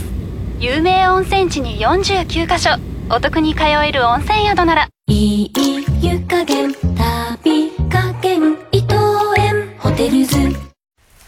きつね飴、山賊飴、私飴、日本にはなんと100では聞かないほどの雨の名前があるそうだ。日本は雨の国、備えをお忘れなくの防水商品で。かまいたちの濱家です。山内です。僕たちの番組かまいたちのヘイタクシーのオリジナルグッズが完成しました。はい、ということで、山地君、このグッズの素晴らしさを四字熟語で表してください。四面楚歌TBS アイショップで絶賛予約販売中、詳しくは鎌田区グッズで検索してください。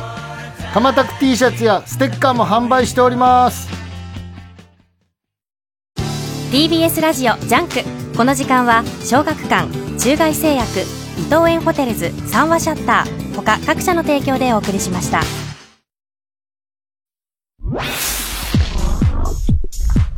火曜ジャンク爆笑問題カーボーイ。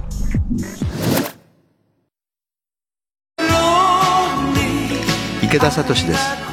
恒例のサマーコンサート、今年はストリーミングによる配信ライブを開催いたします。バンドサウンド恒例の夏、皆さん今年はオンラインでお会いしましょう。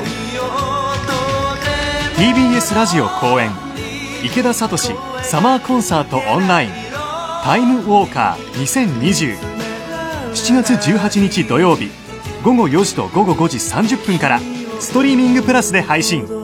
視聴チケットは E プラスで絶賛販売中。詳しくは TBS ラジオのホームページ、イベント情報をご覧ください。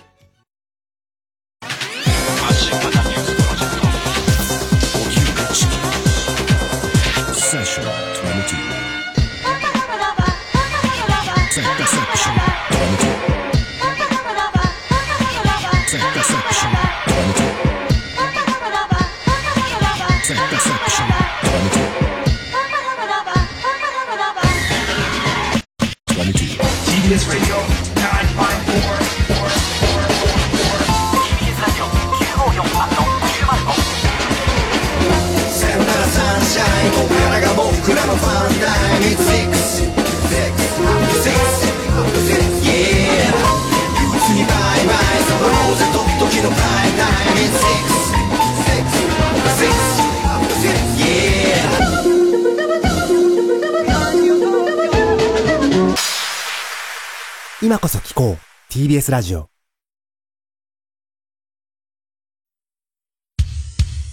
火曜じゃん爆笑問題カーボーイ。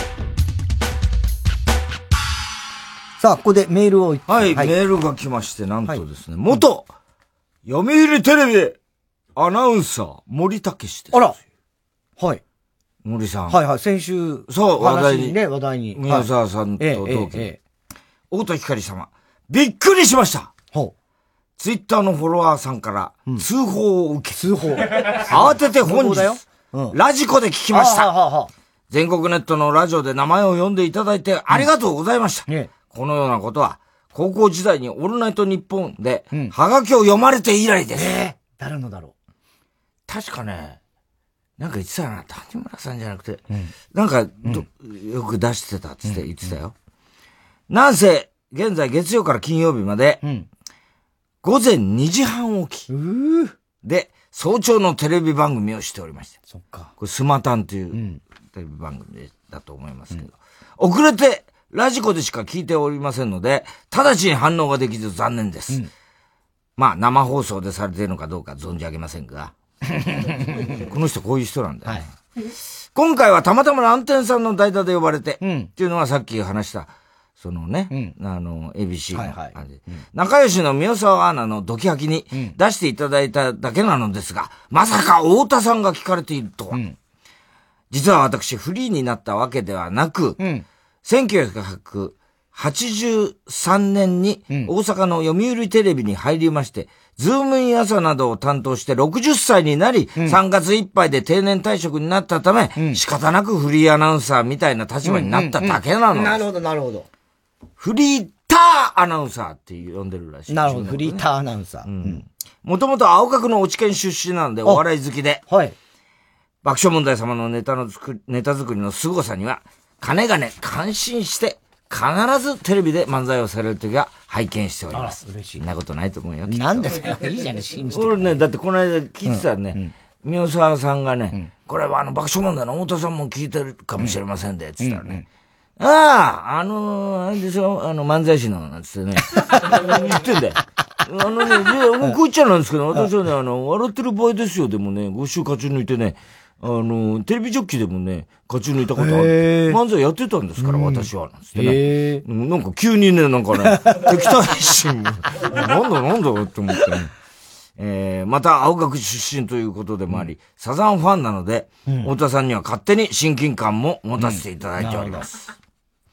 でも、落語は談志師匠より、小三治師匠の方が好きです。そんな感じだな、きっとな。俺あんま好きじゃないな。なんでいいよ。性格が悪いんだもん。そんなこと言うんじゃん。近寄りがたいんだ。男子師匠と別の感じでね。ね、緊張する方です。緊張するよね。小男子師匠もちょっとね。でも別にそんな嫌な感じ。嫌な感じじゃないけどね。今後も万が一何かの弾みで機会がございましたらよろしくお願いします。取り急ぎ、お礼までということで、追伸。田中様。私の古巣の読売テレビの県民賞。そうですね。よろしくお願いします。制作スタッフも田中さんの加入で作りやすくなったと思います。どういうことなんだよ、これ。みのに失礼だろ、なんだろう。いや、みの怒ってな、誰だと思ってんだ、俺のことを誰だと思って。天下のみのだよ、みたいな感じ。お客さん、脇毛の処理もバッチリ。そういう感じになっちゃう。そう、だから先週のその、ほら、いろんなアナウンサーの話ね。してて。で、この間、安住くん日曜日やって。この人は、なんだろうね、なんだっけ、辛坊さんがボートで遭難したことに関してはどう思ってるのか、ちょっと聞かせてもらえる。別に、いいよ、そんなの。そう、安住くんが聞いてすっげえ面白かったですよ。アナウンサーのいろんな話。最近はそういうなよっとしたアナウンサーが受けるみたい。そうですよね。でも最近はまたね、ちょっとそういうじゃない。顔じゃないみたいな男子アナの。安住はだって、久米さんのことボロクソ言ってたからね、お前。あの人終わってますよ、みたいな。何ですか、あの放送は、みたいな。聞いてたって。聞いてたって。困るって言ってた。いろんなとこが苦情くんだから。ね、それ言っちゃうと本当になっちゃうよ。分かってる。俺がボケで言ったことっていう処理をしてんだからね、先週は。それを聞いてて困るって言ってたって、お前が言うことは本人が言ってたんだなって。笑ってたってことですよ。笑ってたって。久野さんのダメですよ、あの人は。つって言ってたからね。じゃあコーナー。グレタ・トゥンベリ文学賞。はい。いい文章の中にグレタ・トゥンベリを自然に入れるコーナーでございます。グレタだけでもトゥンベリだけでも結構です。ラジオネーム、ハリケン・ミキサブロ。今日は息子の第一志望の大学の合格発表の日。息子はこの大学に行くために、寝る間も惜しんで勉強に励んでいた。大学の合格者発表のページに入り。ああ、そうかそうか。どういうことこれ。ネットとかで。ネットってことなのかな、ね、自分の受験番号を探す息子。しかし無情にも息子の受験番号はなかった。明らかに落ち込んでいる息子に何か声をかけたかったが、あまりのラクトゥンベリーに私は声をかけられなかった。ラクトゥンベリーね。確かにね。落胆するだろうな、そりゃ。大変だろうな、受験生はな。大変よ。ね。だって、受かったのに学校行ってない子がいっぱいいるんだよ。ほんと、どうするつもりなんだろうね。ね。またほら。お前の娘どうしたって言ったっけ？だから最初はずっと、もう、ウェブ授業とか。高校だっけ？中学な。入学なんだよね。入学式もなし。で、学校も最近やっと行き出したよ。その緊急事態宣言が解除後ぐらいから徐々に行くようになったけど、それまではもうウェブ授業とか、そんなんばっか。来ちゃダメって。もうだから。田中の娘だろみたいな。そんなんじゃなくて。だから誰にもクラスメートも会ったことがない。田中の娘だろお前来んじゃねえよみたいな。もうそんな感じなんだ。最初から受けさせるなよ。ラジオネーム19年ぶり再会、再会だね。最近はこのような状況下で在宅勤務が増えてきている。出社をする日数が減り、人と接するのが苦手な僕にとっては気持ち的には楽であるものの、在宅勤務は多少だらけがちになって仕事が思うようにはかどらないこともある。なんなら不規則な生活を送ってしまっている。ああ、ダメだ、こんな生活。ゴロゴロなんかして、休んでる場合じゃないんだ。休んでる場合じゃないんだ。ね。休んでる場合じゃない。トゥンベリ本人はどうしてんのかね、今。トゥンベリ本人。ね、グレタさん。ね、コロナのことどう思ってんのかな、ね、トゥンベリは。ラジオネーム、異次元の豚バラ。大きな岩のごとくびくともしない。立ち合いが勝負だと思った俺は、横綱白鵬に思いっきりぶつかりに行った。しかし、彼は頑丈な体で受け止め、一歩二歩と踏み出してきた。ぐっ！強い。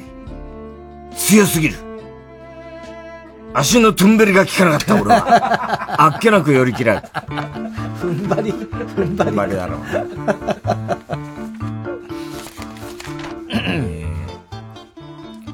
ラジオネーム、ガンジ・スガワ。ガンジ・スガワ。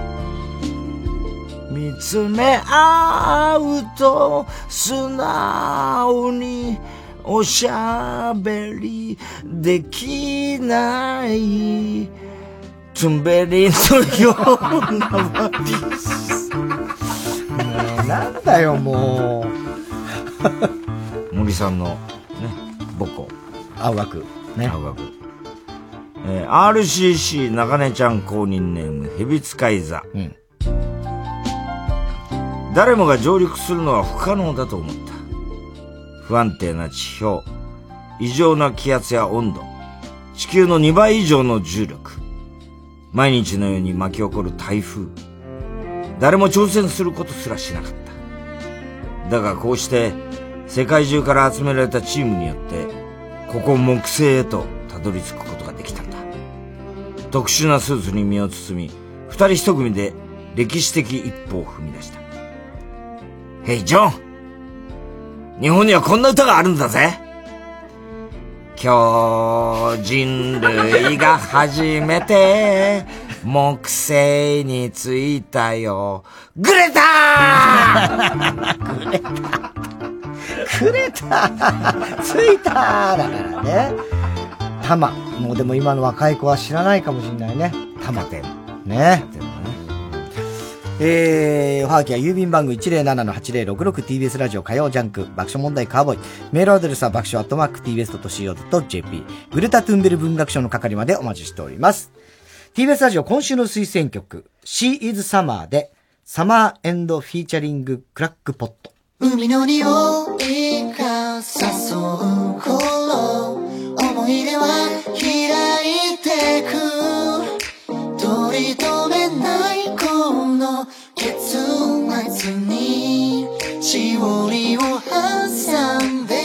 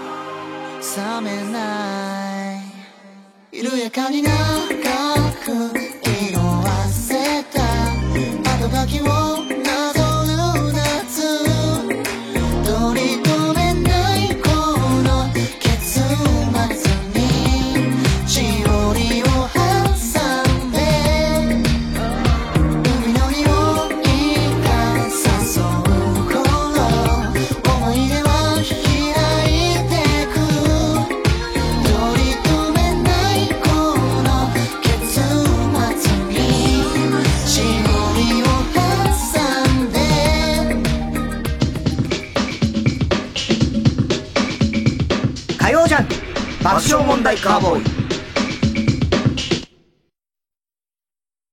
TBS ラジオジャンク。この時間は小学館、中外製薬、伊藤園ホテルズ、三和シャッター他各社の提供でお送りします。ここはようこそ。あなたは選ばれ異世界に転生しました。世界に光をもたらす勇者となるために。本当に恥の多い生涯だ。とある死にたがりの文豪は転生しても死にたがる。漫画異世界失格小学館。マグサ三浦淳です。伊藤マグサ成功です。この度東京国立博物館の東洋館だけにフォーカスした音声ガイドができました。その名も東博東洋館見聞録ということでね。なるほど、まあ、マグサのことがね、これを聞いたらよくわかりますよ。そうだよね、うん、そこを謎解いてもらうことと、ぜひぜひ、まあ、おじさん二人がってここには、うん、原稿には書いてあるけど、俺もうおばさんだからそこは言っとくわ。おばさんがいろいろ東洋館のことを見ながら雑談しているという模様を聞いてほしいということです。はい、はい、ということで詳しくはスマートフォンアプリ耳タブで聞いてね。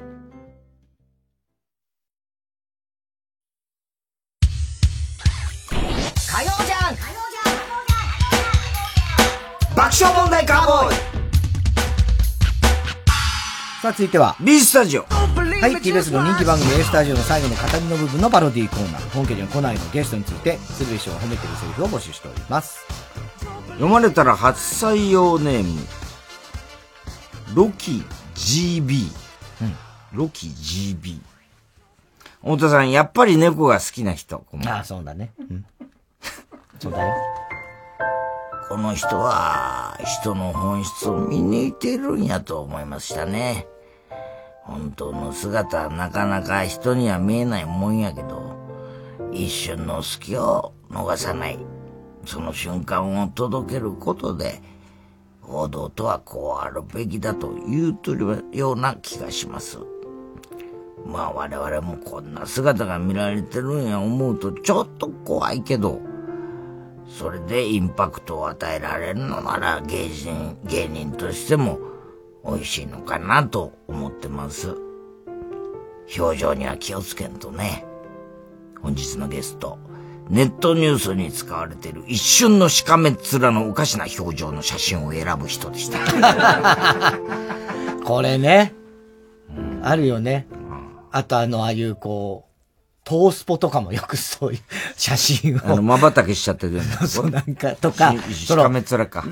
そう、怒ってるみたいなのとかさ。困惑してるみたいな。スポーツ選手とかでよくあるね、うん、天を仰いでるみたいなね。あ、それはね、うん、あるよね。実際にプレーでエラーしてこうやってやっちゃうとかね。うん、じゃなくてなんかこう。麻生さんとかみたいな感じ。麻生さんもある。で、芸能人が。しかめっ面みたいな。芸能人が、うん、要は、その時のやった表情じゃないのよ。そのニュースの内容に何とかに苦言を呈してるみたいな。ああ、その時に、本当になんか全然関係ない時に撮った写真で、うん、ちょっと怒ってる風な写真を選ぶとかさ。なるほど。そういうのよくある。ラジオネーム極東ベイクライト。うん、なるほどじゃねえか。いやー、すごい迫力やったな。あそこまでの舞台に情熱を注いでる人おらへんで。完全に主役を食うとるやん。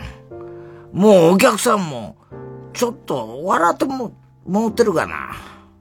しばらくはこの話題でもう打ち切りになるでしょう。本日のゲスト、結婚式の余興でスーパーフライの愛を込めて花束を全力で歌った新婦側の友人でございました。まあね。難しいからな。まあね。うん、愛を込めて。歌うだろうな、今でも、ね。歌うまい人たまにいるよね、確かに。うん、結婚式でさ、うん、俺、誰の結婚式だったか忘れたけど、うん、どっちかの、おじさんなんだよ、わかんないけど、うんうんうん。で、あんま別にそんなさ、うん、普通の挨拶するのかと思ったら、うんうんうん、一曲歌いますって歌ったんだけど、うんうん、霧のマシューコ歌ったんだけど、めちゃくちゃうまくてよ、感動しちゃったことあるんだよ。すげえと思ったよ。霧のマシューコ。なんで歌うの霧のマシューコ。全然結婚と関係ないけど。関係なかった。霧のマシューコ、ラジオネーム、小栗旬筋太郎は必然性がなくても脱ぐ。安達由美のお母さんを応援しています。面白いんだな、これな。必然性全くないからね。ヌードね。太田さん、テレビ局でバイトをしていて、向こうからクワマン、浪人生、モップを持ったおばさんが歩いてきたんで、The Army の皆さん入られますと言ってしまった、うっかり者。浪人生ね、坂崎さんね。そしてモップが、高見沢さんか。ね。うん、坂崎が浪人生でしょ、多分。浪人生。うん。だから、クワマンが桜井さん、ね。クワマン。ね。多分そうでしょやっぱり、最初にスタジオに来てくれた第一印象は、なんでやねんやったわ。正直皆さんもそうやったろう。でも話聞いたらさすがや思ったね。しっかりいろんな知識が頭に入っとる。頭脳派いうことや。これからもその強い正義感で生きていってほしいと思います。でも正直、僕でもいけそうやわ。本日のゲスト、めちゃくちゃ弱そうな警備員でした。まあね、いるよね。警備員って別にそんな強そうでもないからね。うん、まあまあまあね。うん、ラジオネームサンチョ。うん、初めてこの人を見たときは本当に驚きましたね。本当に無駄を嫌う人で、無駄がないようにするためにはどうすればいいかをものすごく考えてるんですよ。おそらく何かやるときに、毎回、数手先を見越して行動してるから、あんなことになるんやろうね。皆さん、ティッシュ一枚を手に取ったときは、この人をぜひ思い浮かべてください。本日のお客様。鼻かんだティッシュで口を拭いてさらに机を拭く人です。無駄にしないね。うん、ああ、確かに。でも、何やった日本人妻だっけやってた時に、うん、フランス人が、そうだったね。捨てないんでね。ポケットに入れといて、もう一回使うんだな。使うみたいな、なんかその、ティッシュ、我々も一回鼻がんだら絶対捨てるじゃん。うん、そうしないでも本当そういう習慣が結構コロナって。ああ、まあ、ね。なんだろうね。あるかもしんないね。そういうね。別にいい悪いは別として。ね。違うもんね。そういう感覚なんだよね、きっとね。うん。だから、あれだよな、エコとかも。逆にそっちはいいんだからな。んエコには。ああ、エコにはそっちはいいんだからさ。いいんだ、そうだね。ね、うん、で、コンビニ袋もさ。はい。これ、そうなんだよね。な分かれるんだよね、考え方がね。えそうなんだよ。そう。あ、じゃあ、そうじゃなくて、うん、向こうは結構、うん、エコバッグに変えてたんだけど、うんうんうん、コロナによって、ね、またコンビニ袋に戻そうになるんだよね。うん、そう。あっちの方が、まあ、要は、まあ、清潔だっていうね。うん、捨てられるから。捨てられるからね。ラジオネーム、雨粒マン。うん。太田さん、片玉王子うーちゃか、こんばんは。はい。かっこよさの演出なんやろうな。けど、ちょっといけすかないですわ。いや、気持ちはわかるんですよ。でも、もうちょっと一生懸命に生きてほしいですわ。実力はあるみたいです。本日のゲスト。やれやれ俺の出番かとか言い出すすごく強いキャラでした。早く出てこいみたいな。いつまでそのんびりしてんだよね。あいるね。ゴリゴ13、うん。全神経を集中させることによって普通の人はなかなかあることじゃないですよ。集中させることって普通の人はなかなかあることじゃないですよ。ただ、そういうことができる人というのは普段から相手の体格や行動、構えや仕草をじっくりと観察して、いざという時のために準備するという地道な努力を重ねてあります。わずかしかないそのチャンスを生かす。これこそ一流なんでしょうな。本日のゲスト、歯の治療中に女性の歯科衛生士の胸を頭で感じることに神経を尖らせる人。なるほどね。以上。おはぎは郵便番号 107-8066 TBS ラジオ火曜ジャンク爆笑問題カーボーイ。メールアドレスは爆笑@tbs.co.jp。B スタジオの係までお待ちしております。火曜ジャンク爆笑問題カーボーイ。国内外で大人気のイラストレーター、チョコムーのアート展が開催決定。未公開作品も多数展示。3年ぶりとなる大規模アート展をお見逃しなく。サンライズプロモーション東京主催 TBS ラジオ公演チョコムーエキシビションアワーシークレットパーティーサポーテッドバイウィズ原宿。8月13日から9月28日までウィズ原宿ホールで開催します。前売りチケット好評販売中。詳しくは TBS ラジオのホームページイベント情報またはチョコムーエキシビションで検索してください。7月17 11日金曜夜12時からのマイナビラフターナイトは1個エピソードこれであるんですけどいいですか？ああ、急にエピソードぶち込んでくる男蛙亭ほか4組の若手芸人が登場。マイナビラフターナイトは毎週金曜夜12時から。仙台の上空に白い機体が煙です。煙じゃ見えないね。空でも噴煙が始まってるわけだよ。地上と一緒で空の人空の耳ですから、空人っていう人たちいるわけで、それで何人ぐらい？いや、でも、どうも、何人ぐらいだと思う。いや、だから、それは俺、専門家じゃないから。ここで、スピッツの猫ちぐらをお聞きください。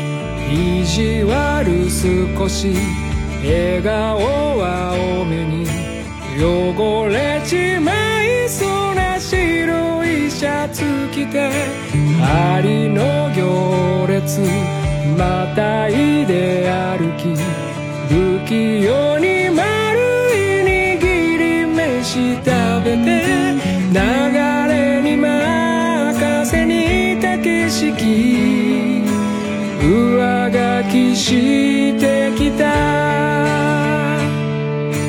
作りたかった君と小さな猫ちぐらみたいな部屋を、斜め横の道がまさか待ち構えてよとは驚いたけど、さよならじゃない、望み叶うパラレルな世界へ。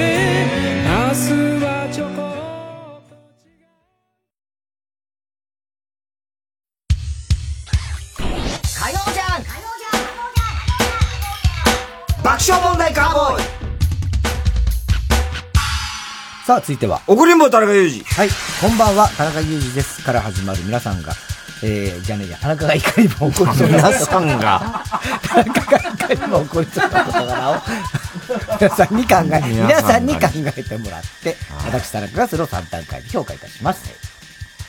ラジオネームフクロウの唐揚げ太田さん、ミノモンタから女子アナの肛門の触り方を伝授された。肛門とか触ってないからね。そんなことするわけないでしょ。肛門までは触ってない、ね。それはないですから。吉田明夫のケツを触ったんだ、ケツも触ってないんだよ。そうに見えただけなんだよ、あれは。初投稿です。うん。29歳、アニメ会社に勤める、婚活女、怒りんぼ田中です。うん、気づけば完全アラサー。うん、出会いも全然ないし、そろそろ結婚とか、少なくとも、彼氏が欲しいと思っていた私は、うん、マッチングアプリに登録。うん、登録して2週間、うん、500近くいいねをいただき、やりとりした中でも一番話しやすい方と、初めて会ってみました。うん、へー、すごい。持ってんだね。綺麗な人なんだろうね。3つ上の彼は、自信はなさそうだけど、真面目で優しい感じの方でした。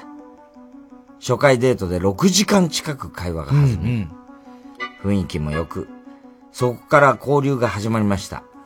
毎日 LINE での長文のやり取りをし、映画デートをしたり、私の職場の最寄り駅まで夜ご飯を食べに来てくれたり、距離がどんどん縮まっていきました。はい、彼はたまに声を聞くと元気もらえる、仕事頑張って応援したくなるなどと、仕事頑張ってて応援したくなるなどと褒めてくれて、極めつけはもう他の女性とやりとりはしてない、君だけなんだよ、の発言、これはもう、年内に結婚できちゃうんじゃないのと、浮かれ始めていた私、そして4回目のデートを1週間先に控えた時、電話で自分から、あなたが好きなので付き合ってほしい、と告白しました。すると彼の返事は、一緒にいるのすごく楽しい。一週間後のデートの時にお返事します。うん。驚いたし、嬉しいし、今日は眠れないかも。うん。とのこと。うん。ああ、真剣に考えてくれてるんだ。うん。誠実だな。デート楽しみだなと、うん、もはや勝ち誇った気分でした。うんうん、そしてデート当日、スカイツリーに行き、うん、レストランでランチをして、うん、ウィンドウショッピングやパフェを食べたり、うん、頼んでないのに誕生日プレゼントを買ってくれたり、うん、浅草寺に行ったり、いろいろ言ってるわ、浅草。うん、充実した時間でした。うん、しかし肝心の告白を返事をくれません。うんうん、夕方になり別れる時になっても何も言わないので、うん、思わず自分から、うん、でどうするの、うん、と聞いたところ、うん、非常に申し訳ないんだけど、うん、ごめんなさいもっと静かな子が好みなんですはぁ今までの時間なんだったんだよー !4 回も会っておいて静かな子だと気づけよずっと私のテンションは変わらなかったんだぞてか何今日もう最初から結論出てたでしょ会った瞬間振ってくれよまあね、まあねこっちとら家族の温泉旅行を断って、うん、あんたと会ってんだぞそっか、辛いね、これは。そして彼はこうも言いました。うんでも楽しかったのは本当。ポケモン GO を一緒にやった時の楽しかった。それだ何がポケモン GO だもう二度とやんねえよアンインストールだボケ今まで散々思わせぶりな態度とか発言とか取っておいてよあんたと過ごしていた2ヶ月でこっちら28から29になってんだよ田中さん、はい、怒っていいですかいや、まあまあ、まあ、いいよというか、うん、男性不信になりそうなんですが、まあ、年内で彼氏できますかといや、これ、まあまあ、ムカつくけれど、うん、ただその、なんつうの、いいとこまではきっと彼の中でも言ってたのかもしんないよね。その、迷ってはいる感じはちょっと、ありそうな気がするけどね。いや、それにしちゃ決定的なこと言い過ぎてるでしょ。まあね、その静かな子。静かな子が好きってひどいよ、また言い方も。言い方だよね。ひどすぎるだろ。うん。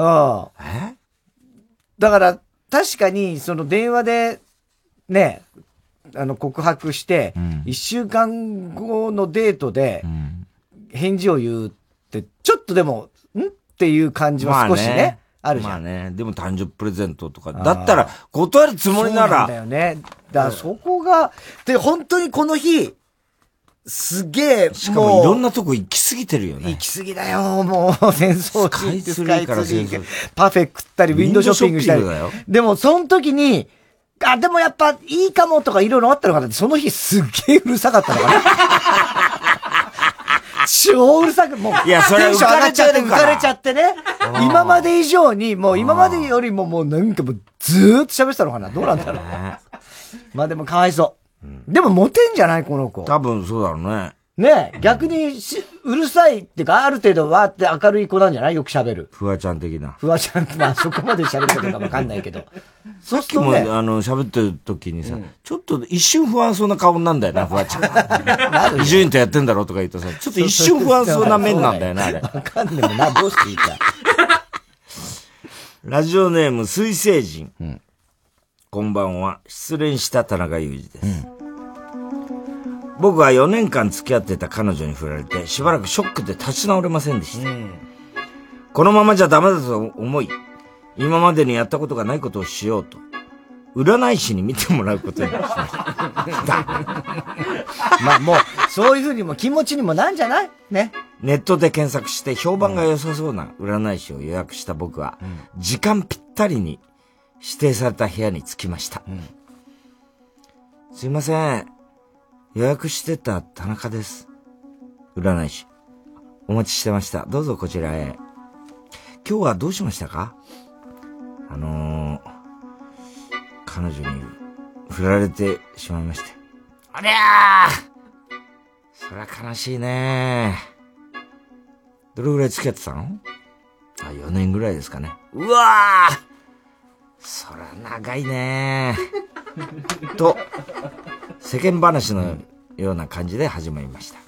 最初はリラックスさせてくれてんのかなと思っていました、うんうん、しかし占いっぽいことは全く始まる気配はなく、うん、占い師の話はどんどん続いていきました。いや、女性ってのはね、男を頼りたいって思ってんだよね。僕が前の仕事してた時なんかね、入社式の次の日に先輩に地図の読み方を聞かれたからね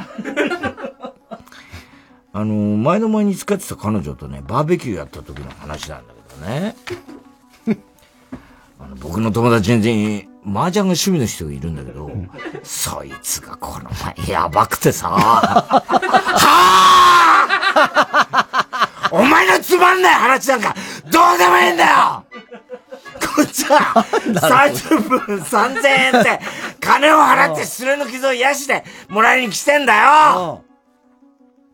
この前奥さんとデート行ったんだけどねじゃねえんだよなんで初対面のてめえののろけ話聞かなきゃいけねえんだよ。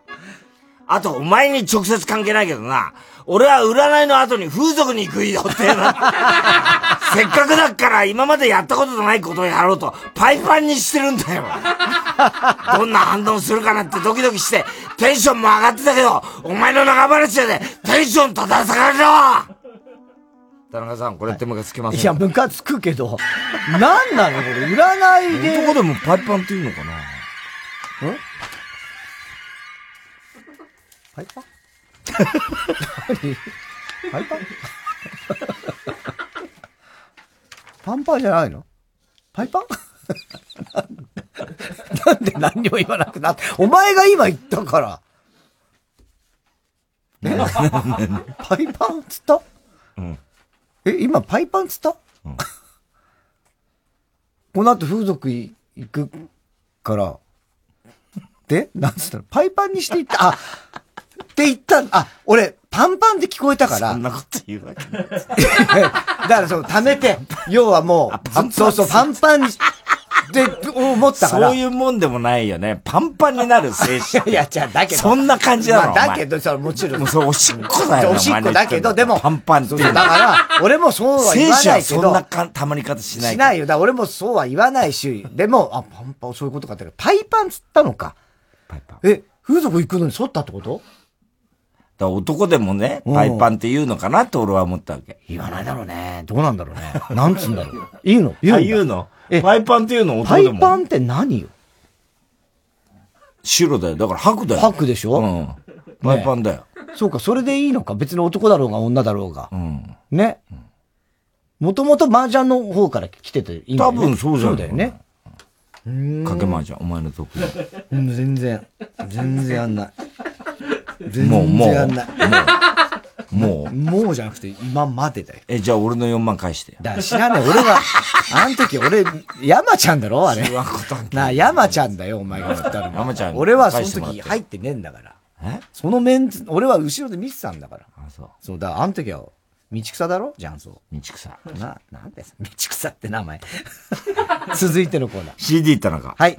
CD の歌詞の一部分に田中が以前この番組で喋ったセリフを無理やりくっつけて作品を作ってもらっております。極東ベイクライト。君を乗せて井上あずみ。これは天空の城ラピュタの下だ、ね。はい、うん。それと7月7日、1時48分頃の田中。うん、さあ出かけよう、一切れのパンと、雑誌と、アイスと、ブリトー的なやつ。いろいろ持ってくなラジオネーム、今に見てろ、どっか。うん、おー、ダーリン。うん、渡辺美里。うん。それと7月7日、1時12分頃の田中。うん、最初のダンスパートナー、誰にしようかな。アルパシ、チャップリン、ミック、ジャガー。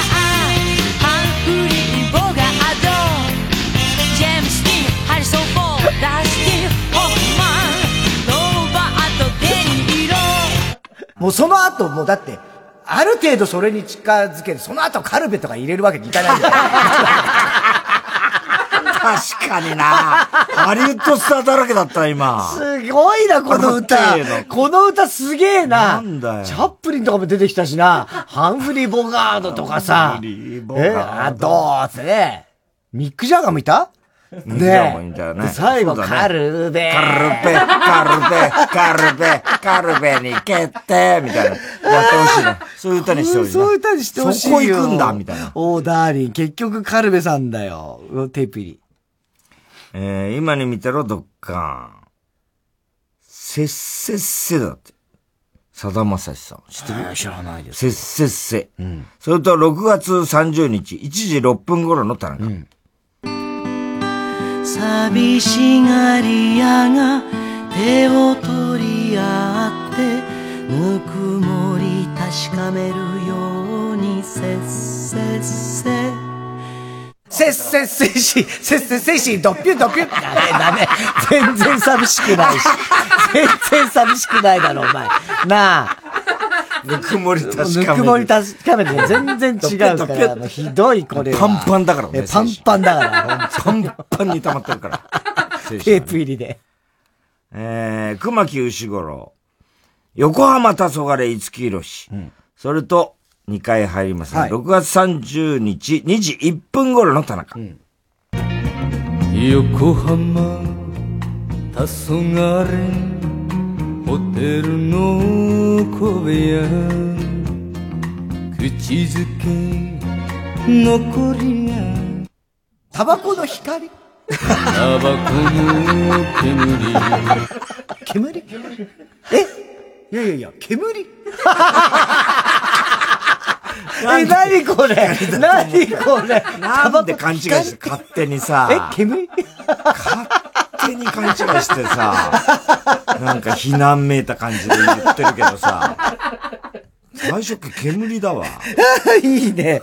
でも、これ、やっぱ歌い方、五木さん、ちょっと悪いっていうか。そういう感じなんだね。横浜ってね。不良っぽい感じだね。そうそう、物まねで、横浜みたいな方になっちゃってるけど、ちょっと不良っぽいね。黄昏。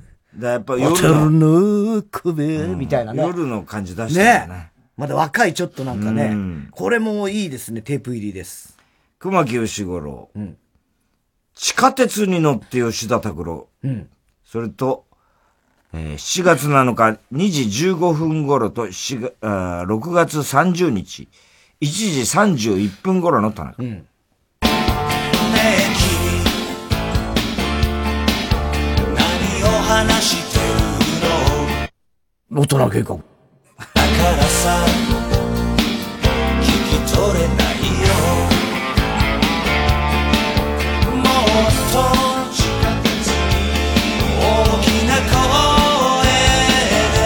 で大人計画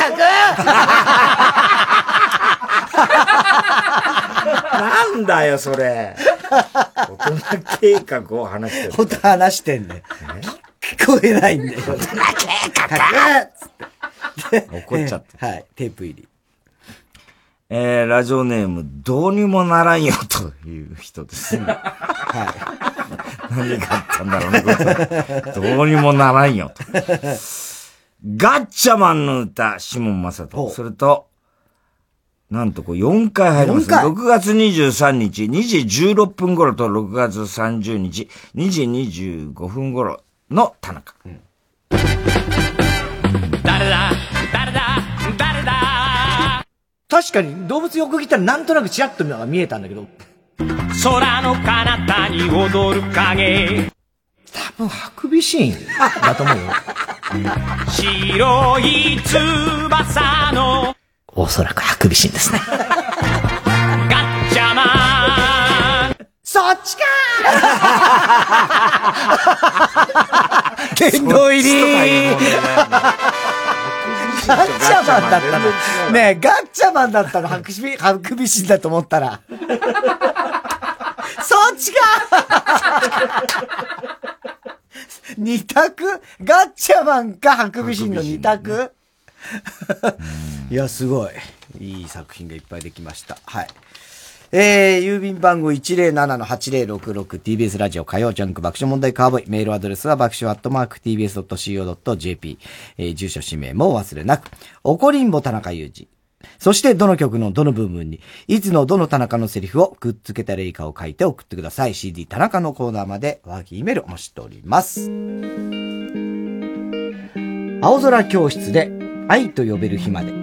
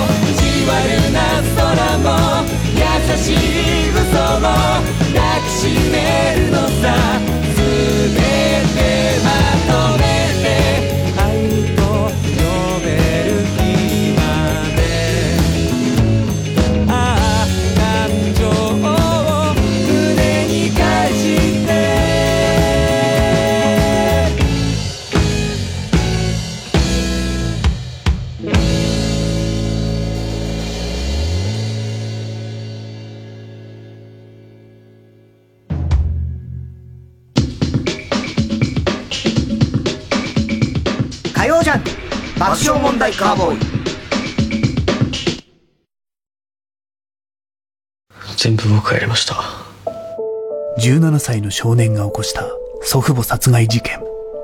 全てを狂わせたのはこの女。舐めるようにしてずっと育ててきたの。何が追い詰めた？誰が悪いのか？周平！私があいつをどう育てても親の勝手じゃないですか。こ行きたいんだけど。実話をベースに描く感動の衝撃作。お金ないよ。あれは俺のことな。お母さんと離れて暮らすこともできるんだよ。罪を犯してまで少年が守りたかったものとは。絶対無理。一人じゃ生きていけないですよ、お母さん。出演長澤まさみ、奥平大賢、阿部サダヲほか。映画「マザー」大ヒット上映中。この真相を受け止められるか。 TBS ラジオ905954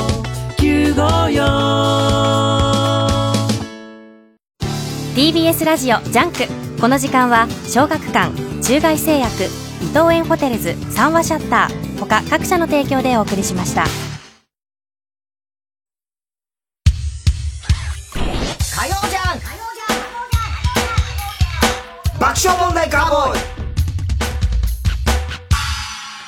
今週の賞の発表です。今日は CD 田中からですね、ラジオネームどうにもならんよです。どうにもならんよ。だらだらだらちらっと見えた。多分ハクビシン、おそらくハクビシンガッチャマン。そっちか。いいね。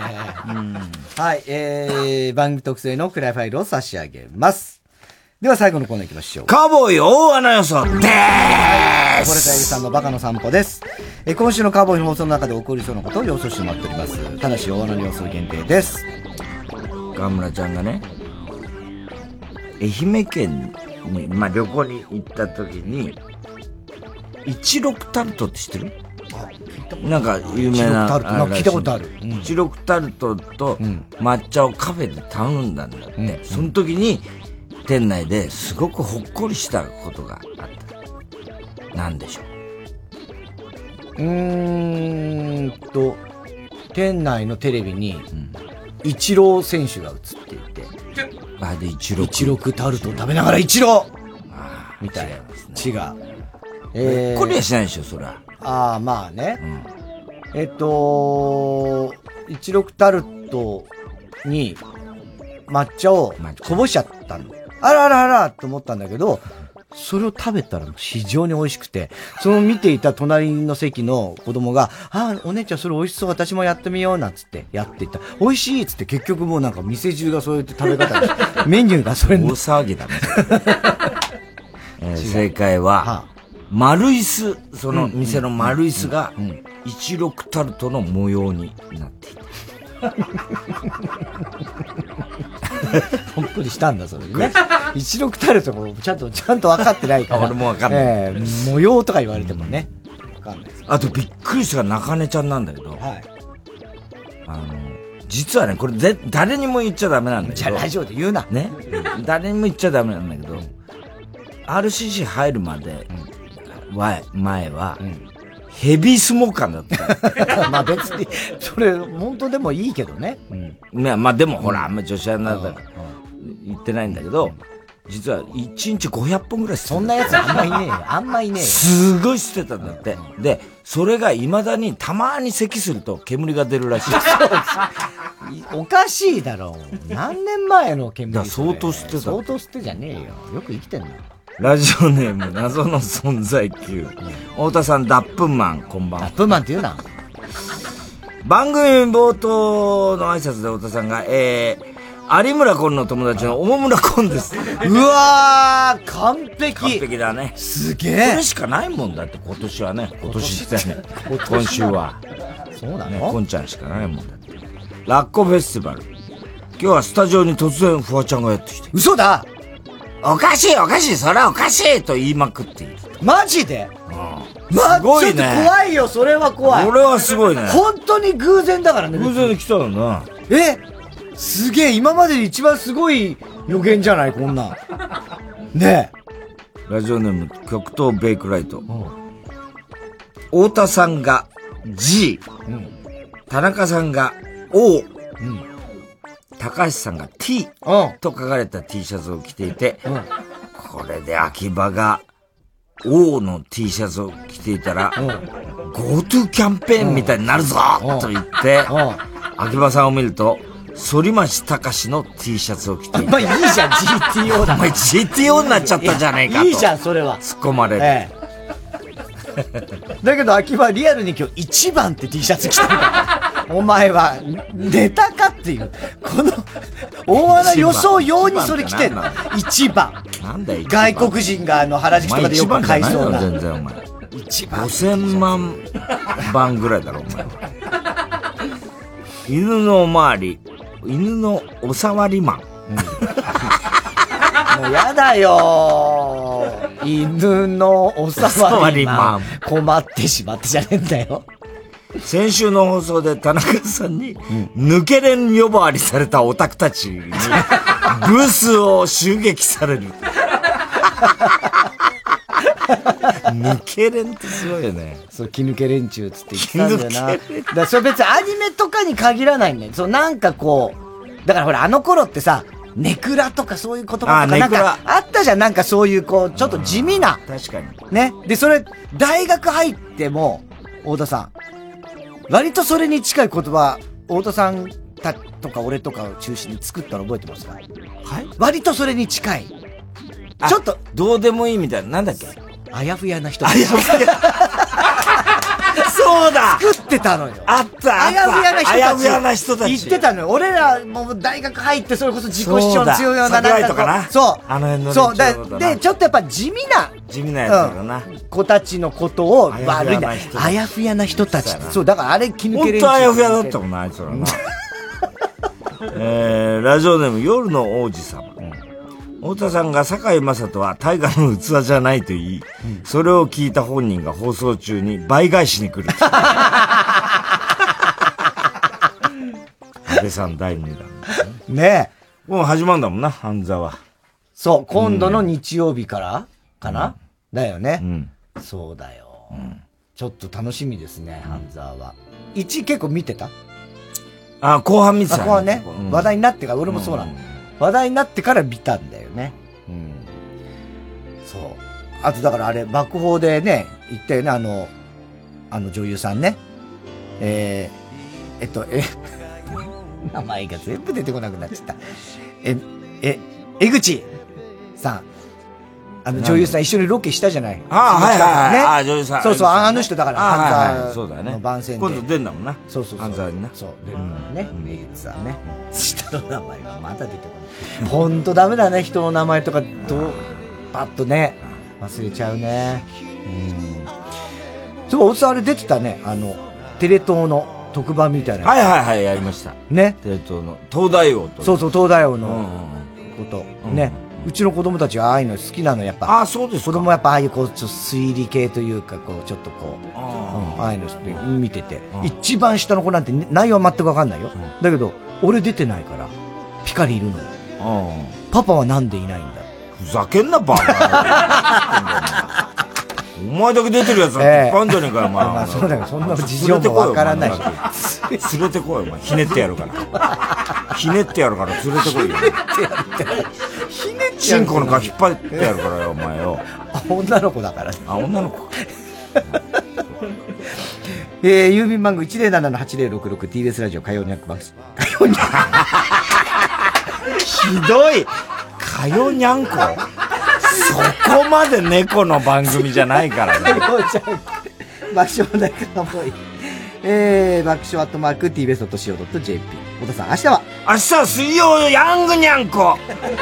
山里亮太、山里てめえそんなにメガネが好きならよ、お前それ茎でさ打ち込んじゃえよ、お前。山里亮太の不毛な議論です。あれ、この車ちょっとエンジンかかりにくいな。ここ押しちゃいいのかな。あれかかんねえな。あんちゃん、そんなことやっても俺は動かねえよ。車虎次郎さんでした。ライムスター歌丸です。この度日本で唯一の国立映画専門機関国立映画アーカイブの音声ガイドを担当させていただくことになりました。その名もライムスター歌丸と見る国立映画アーカイブ常設展、日本映画の歴史。全国活動写真弁士、大番付っていうのです。相撲の番付みたいなのが。相撲の番付みたいなんですよね、うん、借金踏み倒しとか、そういうことが書いてあるんですよ。なんだそれ。まあ、映画に詳しくない人でもですね、思わずおーっと感心してしまうような本当に貴重な展示の数々を楽しくカジュアルにご紹介していく音声ガイドとなっています。スマートフォンアプリ耳たぶは誰でも簡単にダウンロードできます。皆様ぜひ一度お試しください。 TBS ラジオ 90.5MHz、 長澤まさみです。母と息子、一つの殺害事件、実話をベースに描く感動の衝撃作、映画マザーは絶賛公開中です。3時です。